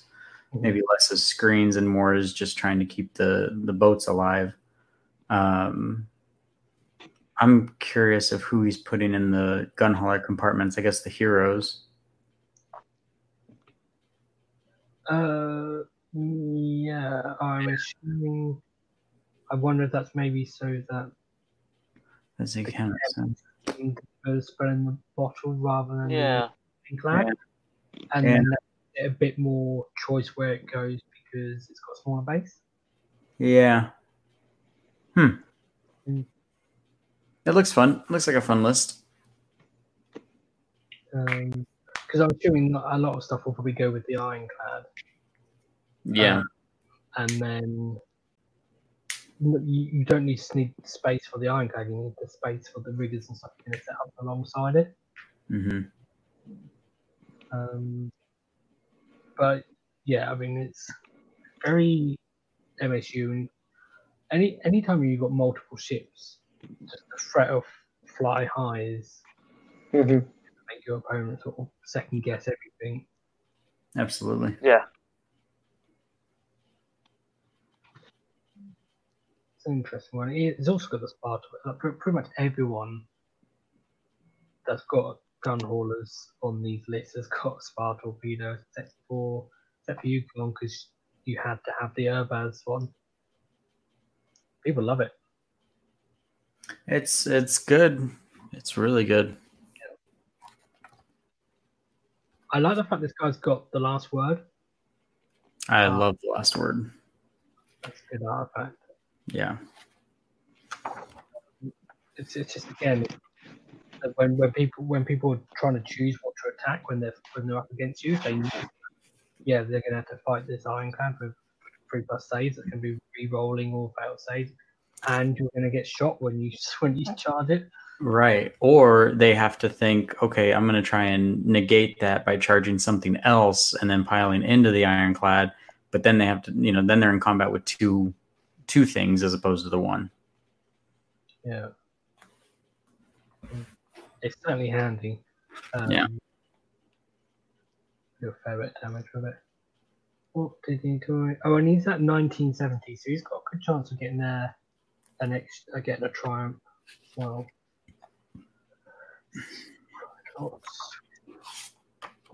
Slaves to Darkness, beat Sylvaneth, beat Slaanesh, beat Big War, and beat Cities of Sigmar. I don't know which Cities Sigmar it was. Hammerhall. Is that was it Hammerhall? Is that a guess or Yeah, it's just a guess. I mean, I, I don't know. I, I don't know too many people in city, you know, playing cities that aren't taking Hammerhall. Um, well, there's a lot of Hallowheart lists. Oh, okay. A lot of people. Um, they use Tempest Eye, yeah. Um, just for that. Yeah. I mean, Hallowheart is the, the main competitive one. Yeah. that I think of because it's you know you just teleport around the bridge. Yeah. So it could, yeah, it could be. And- could be. The amount of endless spells they can throw out, just the magic coming out of Hallowheart is. Is insane. hmm matchup. Um, if you got the Demon Rift, Oh yeah. Yeah. you're that, you say, oh, okay, well you got four, four or five wizards there, so yep. And a bunch of endless spells out on the board. Hmm. yeah. Um, anyone got anything else to say about this list at all? Assuming that's a no. I bet it's painted nicely. Well, he's on Facebook, so anything that thinks the thing, so you can probably find out. That's So, fine. What was his name? Luke, Lucas? Luca, Luca. I don't know. It's bad, but I don't know if he posts pictures much, but everyone, like, if you're in, in the Facebook group, you must have posted pictures at some point. Yeah, probably. Um, okay, so this, I think, is our last list. Oh, no, two more. All right, we need to be quick. Um, so this is Dave Kane's list. Um, it's a bit of an outsider that I've included it because it was only well, these last two lists were only used at one day one day events. Um, but Dave did win the event that he was at. Um, so he's Barak Nar. He has an admiral. Uh, then his general is an Endrin Master on foot with the uh, Champion of Progress command trait, which is uh, Battleshock immunity within 12. Uh, then he has another Endrin Master on foot with the Aether Charge Rune, which we mentioned earlier. One unit of Arkanauts, two units of 10 Thunderers, three units of Endrin Riggers, um, not three units, sorry, two units of three Endrin Riggers, both with grapnels, two units of three Sky Wardens, both with drill cannons and volley guns, uh, one gun hauler with a Sky Cannon, and an Ironclad with the Ebullient Buoyancy Aid. I'm also informed from the the EOS grapevine that um, I believe he won a two day team event with this list as well, um, against some of the better players from the Irish scene. Um, and I've heard that apparently his playstyle was just to basically backboard everything and just keep giving away priority and just taking everything off. Um, with sort of the chip damage and the skirmishing. Um, I think this is the I think that's the future for how we need to think about playing KO. That's my that's my take. When I saw this, I was just it really made me think about lists a lot differently. I just think he's got so much play in every phase. He's got a lot of um, he's got a, a bunch of dispels hanging around. He's got a ton of healing. Um, he's obviously got the Twenty Thunderers who are going to and the Ironclad who are going to mess people up. Um, and he's just got so much to chuck about the board um, in terms of uh, being able to hop around and appear anywhere.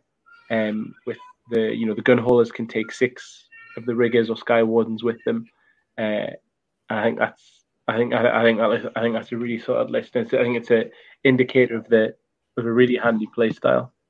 Hmm. Yeah, I mean the other thing is, I mean he has the admiral and two Endrin masters, which is they're both in the Ironclad. Uh, all in the Ironclad is if the admiral uses command ability, then then they're all going to be uh, plus one to hit. Mm-hmm. Um, quite handy. Party boat. and he has the buoyancy aid. So he it's kind of similar to Crons in some ways, where they have you know twenty thunderers and an ironclad, but they're two units of ten. Um, another thing is he's at 1970, so again he's probably getting a good chance for triumph. Yeah. Um, I've spoken to him a little bit about it in the past. I went back and scrolled through our conversations um, because it's quite high drop. So he says he uses the drops a lot to try and work out where his opponent is putting the valuable pieces. He uses that to his advantage. Um, and turns one and two, he doesn't really do much other than pot shot and skirmish. Um, he uses the riggers a little bit as screens, and he's got a lot of tactics he uses with the riggers with tagging units, but he'll tag multiple units at the same time with one unit of riggers. Where so he'll charge and try and get into position where they're you know you'll you'll end within half into one unit, but then just bring you know one or two other units within three inches, either on your piling or your charge. So that basically then in your opponent's turn they can't move. Hmm. Because he's got the grapnel launchers, they can't retreat either. Which is really quite clever. It's fun. Um, Just lock them in place, yeah. yeah. Yeah. I mean, you know, you know how useful the halving the movement is with the Realmscourge rupture. God, so I guess Yeah. completely If you can actually just shut them down for a turn. you know. And you know the the grapnel launcher does really good damage too. You know, Yeah, It does. does now. It's You know, basically it's, just a. it's, so it's it's a decent to have in there even just to shoot. Yeah. Yeah. Yeah. Uh, it's interesting he has Sky Wardens, and he just includes them just because if you come up against stuff that flies and you're using them as a screen, then you know a big unit or something that flies targets them and takes those mortal wounds. Um, I think for most people, I think it's the only list we've seen with Sky Wardens. That Everyone else- should be about right. Yeah. You know, I think obviously Phil says some value in the Sky Mod and the retreat, the potential mortal wounds when you retreat as well. Mhm. He says what he does with the Ironclad is he will charge in, he'll use the command ability from the Admiral, and then he'll attack first with the Thunderers, off any chaff, and then he'll pile in with the Ironclad onto some heroes or something valuable behind, which then puts his um, Admiral and Endrin Masters into range for them to attack. So he actually uses the um, multiple um, activations to his advantage. Um, It's interesting because I would normally think of that as being, you know, like a, a drawback from that, you know, from a, the combat boat sort of approach. Hmm. What else have I got written down in my notes? You know, we beat Fire Slayers, Tzeentch, and Daughters of Khaine. I think he actually tabled all of his opponents as well. That's usually what happens with KO. Either either you Yeah. table your opponent or you get tabled. There's no other outcome. Yeah. Yeah. Um, I think yeah, I think Daughters of Khaine was the only. I think all the others were like quite quick. I think it was only Daughters of Khaine that took a while. Can't remember why. Maybe it was Hagg Nar. Probably. Yeah, Daughters of Khaine are uh, surprisingly tough. Well, Always five, have been. five plus, and then another five plus, Yep. Yep, um, and lots of bodies. with three rolls. Uh, yeah, I interesting. Uh, interesting as well that he makes use of the uh, admiral. And he's got two sources of battleshock immunity as well. Hmm. Interesting. Um, but yeah, I mean, he's, he's got uh, two units of 10 thunderers, which are going to do a fair bit of damage. Oh yeah, The ironclad as well. This is a threat on its own. Absolutely. Yep. Uh, yeah. It, it's just it's a twenty thunders an ironclad. It'll just yeah, And he's, he's got the gun hauler to, you know, take wa- take wounds off it, and then two engine mean, you- masters to heal it as well. you said that he tabled Fyreslayers, right? That's pretty impressive. Yeah. Yeah. No kidding. Like, like you don't just do that. That's not a thing that you can just do. Yeah. That's That's that's a feat. Yeah. yeah. Yeah.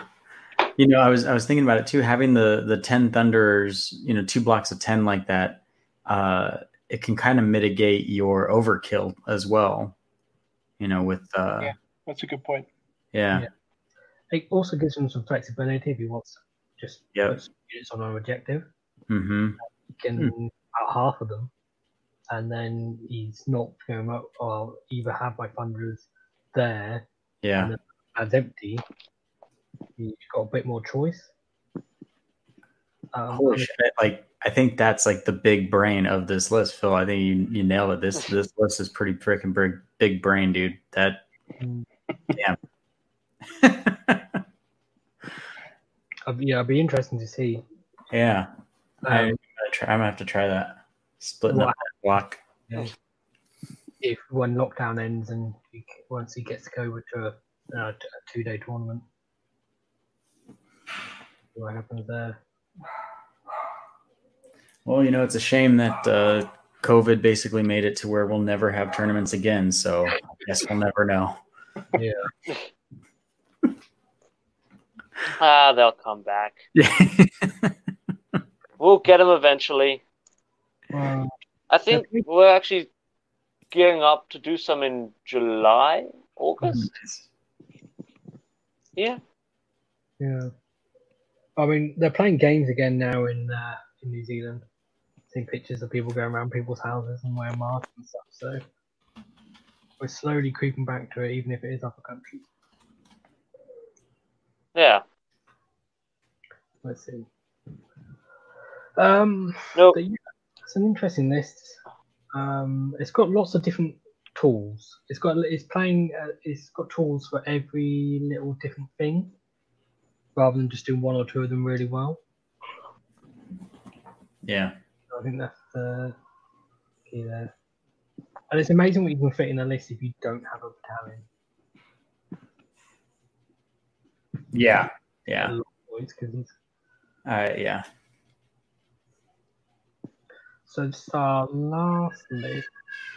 I kind of it mostly just because it played in the tabletop simulator tournament. Hmm. So this is really sort of the most recent sort of competitive list out there. Um, because there's not not been any other tournament. Mm. Did it did fairly well. There were, there were two KO um, lists in there. Unfortunately, the um, the other one didn't do quite so well.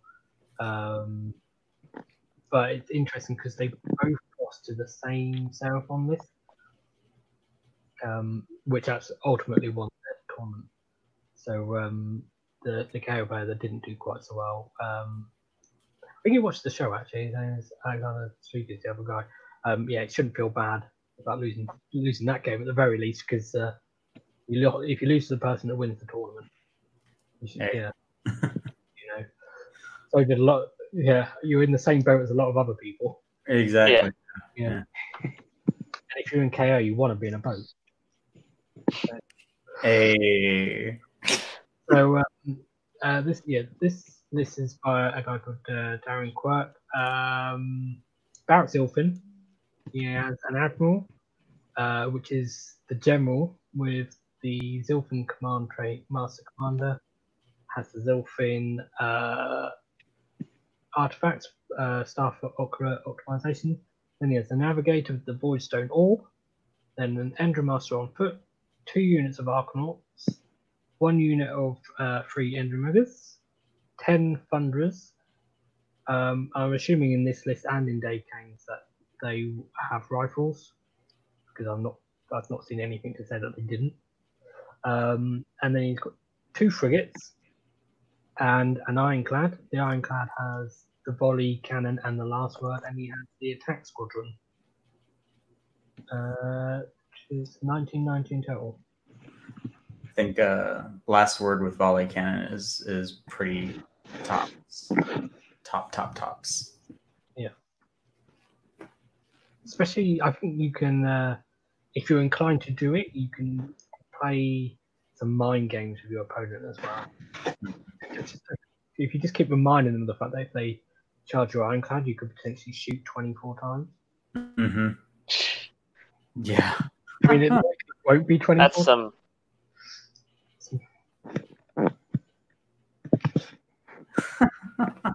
I mean, if, if anything, it's more sporting to tell them. Of course. Because if you don't tell them, they go, "Oh, I wouldn't have chance if I hadn't." if I'd. Yeah. Like, Yeah. that sort of thing. Secret's not fair. So, Exactly. um, so I mean, we've seen a, a lot of lists of attack squadron. It, So I think a lot of people get a lot of play out of being able to get the Arkanauts out after after the movement. Yeah. Yeah. I think too because you know they don't suffer from the the nine inches away from a an objective like a hitcher would. So being able to kind of move and then plop them onto an objective, uh, kind of straight away, they get their their bonuses from being on an objective. That's just, I mean, that kind of shines a light on that right there. Yeah. Yeah, I think um, Um, another, another thing about this list is he's he's not tried to avoid the command trait for Zilfin, which he could easily do if he wanted to.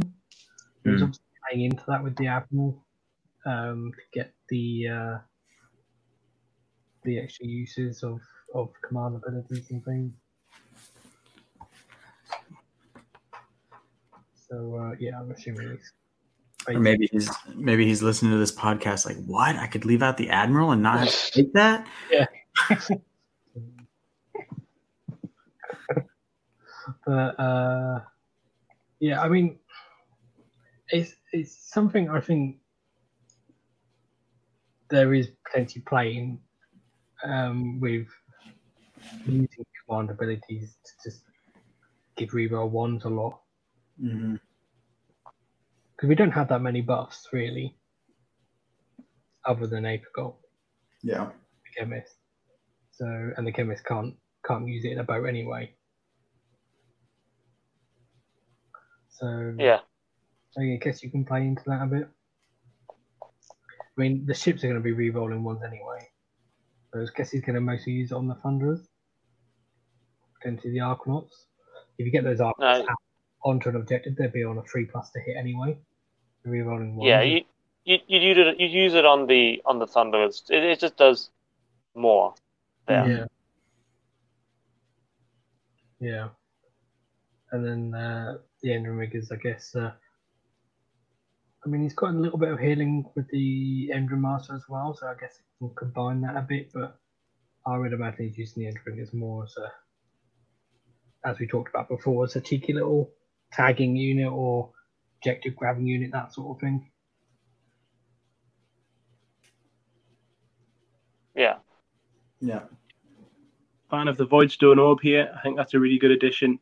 Um, I think being able to dispel a crucial bridge or something like that is Mhm. something that I would have fancied. Um, certainly in my last tournament, um, but I think that's uh, something that we could all do with a bit of because we don't have much skin in the Magic game. Yeah, He like- meant yeah. in his first game, he played Greywater Fastness. That's exactly what he did with the Voidstone Orb. There you go. There you go. Um, so uh, yeah, we go um, 12, uh, 12 out. So there's 30 people in that tournament.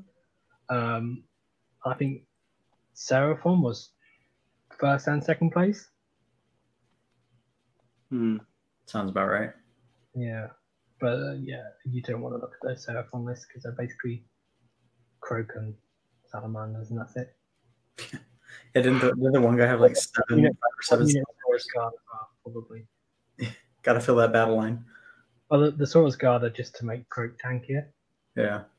because I think um, I, I don't know for certain that's what Darren tried to do. I think I know that at least. Well, I'm not sure which which of the two Kharadron Overlords players did it, but at least one of them, maybe both, tried to just right go for the Alpha Strike and just go right. I'll, I'll kill Kroak, and then none of Hmm. none of the salamanders can come onto the board, and whoever tried it, or both of them, because they both lost to the same list, so it could have been both. Um, at least one of them failed because minus one to hit with cover in that pyramid, and then passing wounds off onto five Saurus guard, which is ten wounds on a two plus. Not much gets through that. Yeah. No. No. It's minus one from lookouts there as well. I think if you um I think I know, maybe like the full alpha strike list, like Gary's list could maybe do it. You'd have you'd have to be able to get in and touch the Kroak in combat. Hmm. I don't think the I don't think being able to shoot him would. Yeah. It's something that's made me think about when you do mortal wounds. Hmm.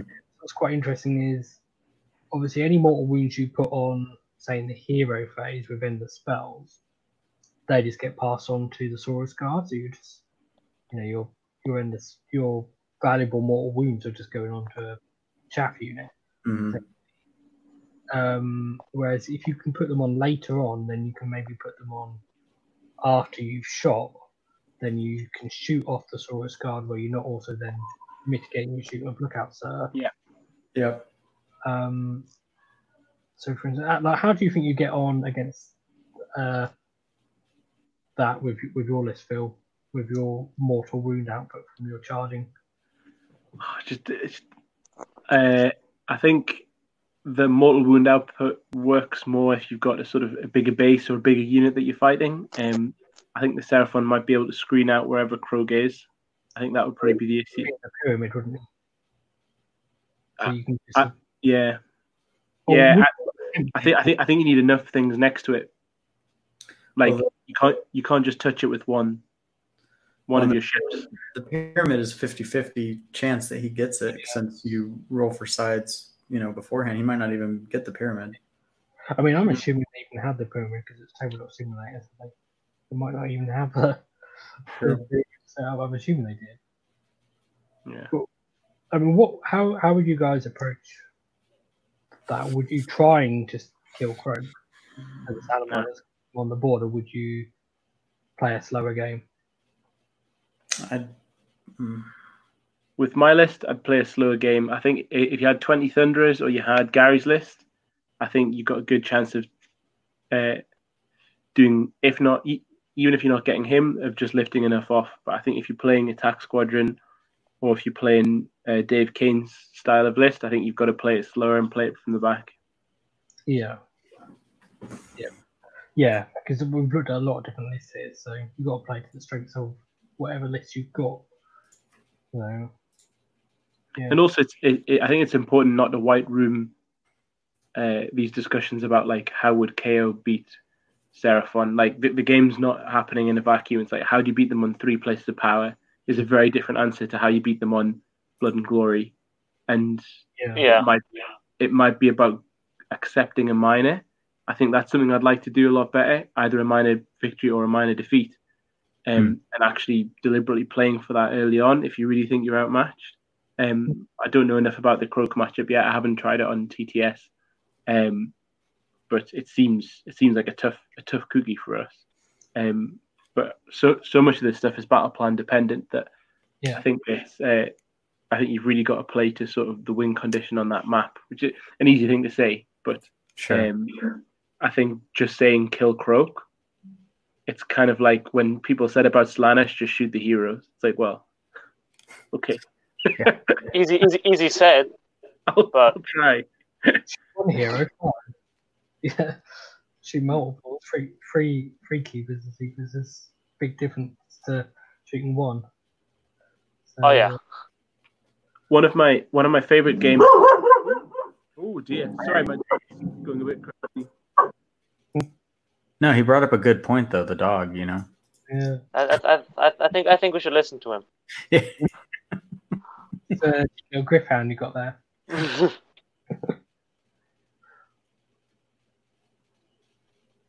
Um, Yeah. um, yeah, we you should definitely. The missions is what kind of makes the game. Yeah. right? It's it's not the army. Like we can talk about uh, armies like like uh, if if it, if it was there- there's, there's there's no mission that is actually just kill your enemy. Like there's some that get close, like the one where you've got to capture four objectives on the Hmm. board at once to win. Like that that often turns into just a slugfest. But there's there's uh, there are armies, especially like us, that could just grab all four, get a quick win and turn two or three. Yeah. Yeah.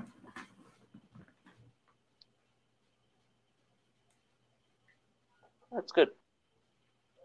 Yeah, interesting. Um, I think what's encouraging is we've uh, is it seven lists that I showed that we had? Something Yeah. like half a dozen at least. Um, and there's a lot of variation there. Like there's a lot of things Yeah. that people are picking, but people are playing very differently and We're still, still- well. So We're still experimenting. Um, we haven't found the list, which is nice. Honestly, it's nice to not have an army that, like OBR, where you take it took a week and then they're like, oh, this is how you play OBR, Yeah. and then hmm that's what you saw from then on. Yeah, well, I think it's a it is the, the kind of the case with most armies, isn't it? I think that's in, in sort of what I was almost incorrectly saying with Seraphon then as well is people going, oh well, this is how you play Seraphon, you just spam salamanders, but it's really not necessarily the case with most armies, is it? There is more depth to them. Mm-hmm. Yeah. Oh yeah, I think one of the things to emphasize as well, though, is that you know this isn't 40k. Like in 40k, although you've got like various builds that will always be the strongest with each army, there's a tremendous amount of customization down to the unit level that you have, which um, can sometimes explain or give you the tools to sort of access different things in your in your battle. Um, the Aos armies are all micro factions, with the exception of maybe like Skaven um, and war clans or something like that. There's you you really got very small ranges for several really important factions, and within those small ranges, there's even less units that are sort of OP and spammable. And so it, I think it's an evolving game in a way that you know 40k is a lot broader. And so when you're looking at the kind of books that come out for us, I'm thinking like um, KO or Deepkin or something like that. There is there's going to be two or three styles in there. There's not going to be 50 totally different lists. There are going to be like a few variations in terms of style, and I think it's a good book where you have that. And I think I think this is a good book. It can be fiddly and frustrating, but I think you have like quite defined styles in there, which I think is cool. Um, like Dave Kane's list is totally different to mine. It's totally different to Gary's. It's quite different to Cron's. Um, Yeah. Cron's and Gary uh, and Dave's are the same, but I would say um, Dave's and Gary's, for example, are very different. And I think that's it's kind of cool that we have those play styles even in a s- even in a limited faction in terms of model range. Yeah. Very definitely. And I, KO, uh, us, us, I've, I've, I've tried other armies. KO will always be my favorite AOS army, and the thing I'm going to take to every tournament. Amen. You could be. I, th- I think you could be anyone with with KO. I think I think I think that's the the biggest sort of compliment that you can give them is that you've got skin in the game versus almost every army.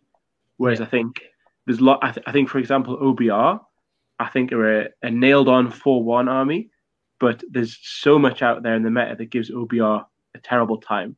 Like Tzeentch into OBR is so Tzeentch favored, it's crazy. We've got game into Yeah. Tzeentch. Like I think I think it's Tzeentch favored, but we've got game into them. Um, but like OBR, everyone's like, you know, they're super strong. I agree, they are super strong. Good luck playing Ironjawz into Big Wars, eh, Ironjawz into OBR or something like that. But um, OBR are going to hit a brick wall with quite a lot of matchups. I think that's quite a quite an interesting thing. Whereas I think KO, obviously, you can get shafted by a bad battle plan, but I think there's very few armies that you're like, oh no, this isn't going to work. Yeah. Yeah. Just Maybe- because maybe shooting is just closer. that strong. Mm-hmm.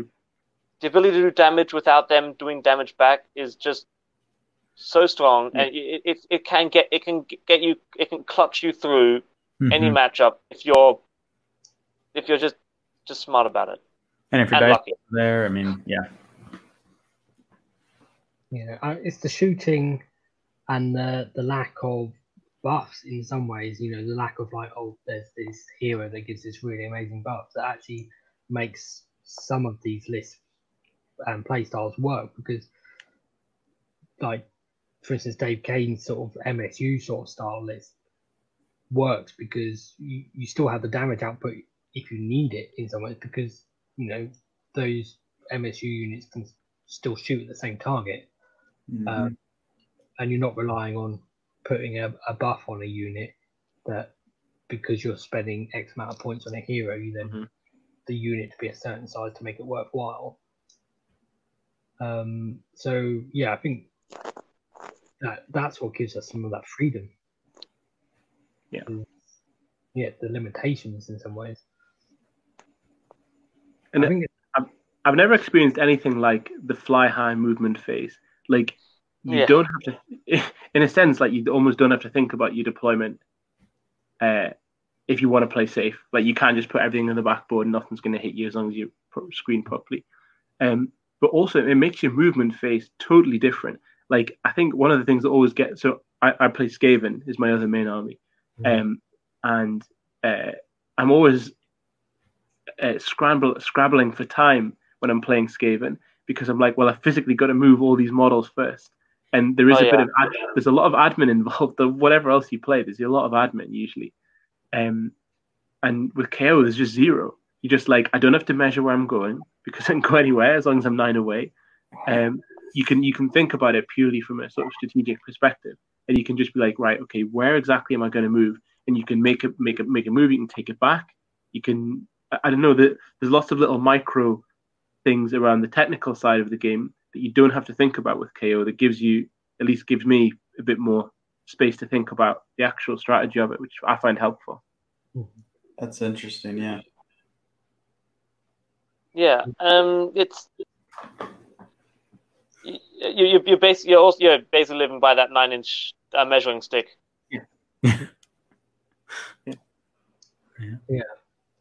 the the other thing is if you compare it to the old style of KO, is which was kind of like before, like It was very well. It was either you, you, you had one ship that teleported once, or you were just a a, a firing line. yeah. Mm-hmm. I'm thinking more of like the teleport once, whereas you really have to think about the long term strategy of where you were teleporting to, because uh, once you're there, you're there, and then you've got to sort of like you you really could do twelve, but you know you, you were you were going to move, you couldn't just then teleport again later on. The like the big difference between sort of a once per game teleport and teleporting every turn because of that freedom you have. Yeah. Mm-hmm. Disengage is underrated as well. Disengage is absolutely busted. Yeah. Oh yes, It's, it's I just it's totally skipped old, that when I first read over the book. Totally skipped it. Well, because you compare it to Fly High, and you think, well, why would I do that? But then when once you start realizing it's an objective-based game, um, Yeah. and that doesn't mean you have to be nine inches away, Yeah. Yeah. Makes a huge difference. Oh yeah. Um, it's it's the old thunderous. It's it's basically the old thunderous slingshot. Is how you use it. Hmm Mm-hmm. Yeah. Um, just get the drop on them. They they, they think you've they've got you locked down by hitting you in combat. You just fly off. I'm on your objective now, and your unit's probably dead from like shooting th- thunderous at them. hmm Yeah. And also, I think um, this is an advantage that we have that I think will decay over time as people get used to playing against us. But after you've explained KO to someone, even if you've played them a few times, a lot of them are saying, uh, I don't know if you guys have heard this as well, but they'll say, "Wait, how come you moved within nine of me there?" Like, and you've either just moved, you've done a normal move, or you've disengaged. And I think they get used because when you're explaining it, you're saying, "Look, I can fly high anywhere on the board, nine inches away from you, or I can normal move normally." But I think the thing that Yeah. sticks in people's heads is, "Oh, so, they, so you kind of got to be nine away." Whereas, like, and there's huge chunks of the game, you just say, "Okay, now I'm just going to move these two frigates, like right in front of your block of 40 guys," and they're like, Yeah. "Well, what? do you have to be nine? And you're like, "Oh no, it's just a move." But Yeah. Yeah. that'll probably th- those kind of sort of cheesy advantages will probably disappear soon. But Yeah. I, like, I find that happens relatively frequently. and also with the the Zilfin hero phase, you as well. Yeah. So then obviously you move again into movement phase, and you're like, "Oh yeah, I, I was nine inches away, but now I'm moving again." yeah, but I think you know You you, c- you cannot screen out the Zilfin the Zilfin jump. Just Yeah. yeah. Uh, Zilfin, you you go where you want to go. Mhm. Yeah. It's it's nuts. It's nice. Um, my phone is about to die. I'm on one percent now, so I might Good time have to to leave. I think it's a good time to end anyway. So Yeah. here. So. well, Well, thank thanks for coming on, Phil, and being part of our rambling. No problem. I really enjoyed it. Thanks for the invitation. Brilliant Yeah. to have you on, and uh, hopefully we can have you on again sometime. as well. Sounds Uh, good. Thank you, Dan, as well, for uh, managing to make a whole show this time. Absolutely. Yeah. Yeah. I'm sure the kid's fine.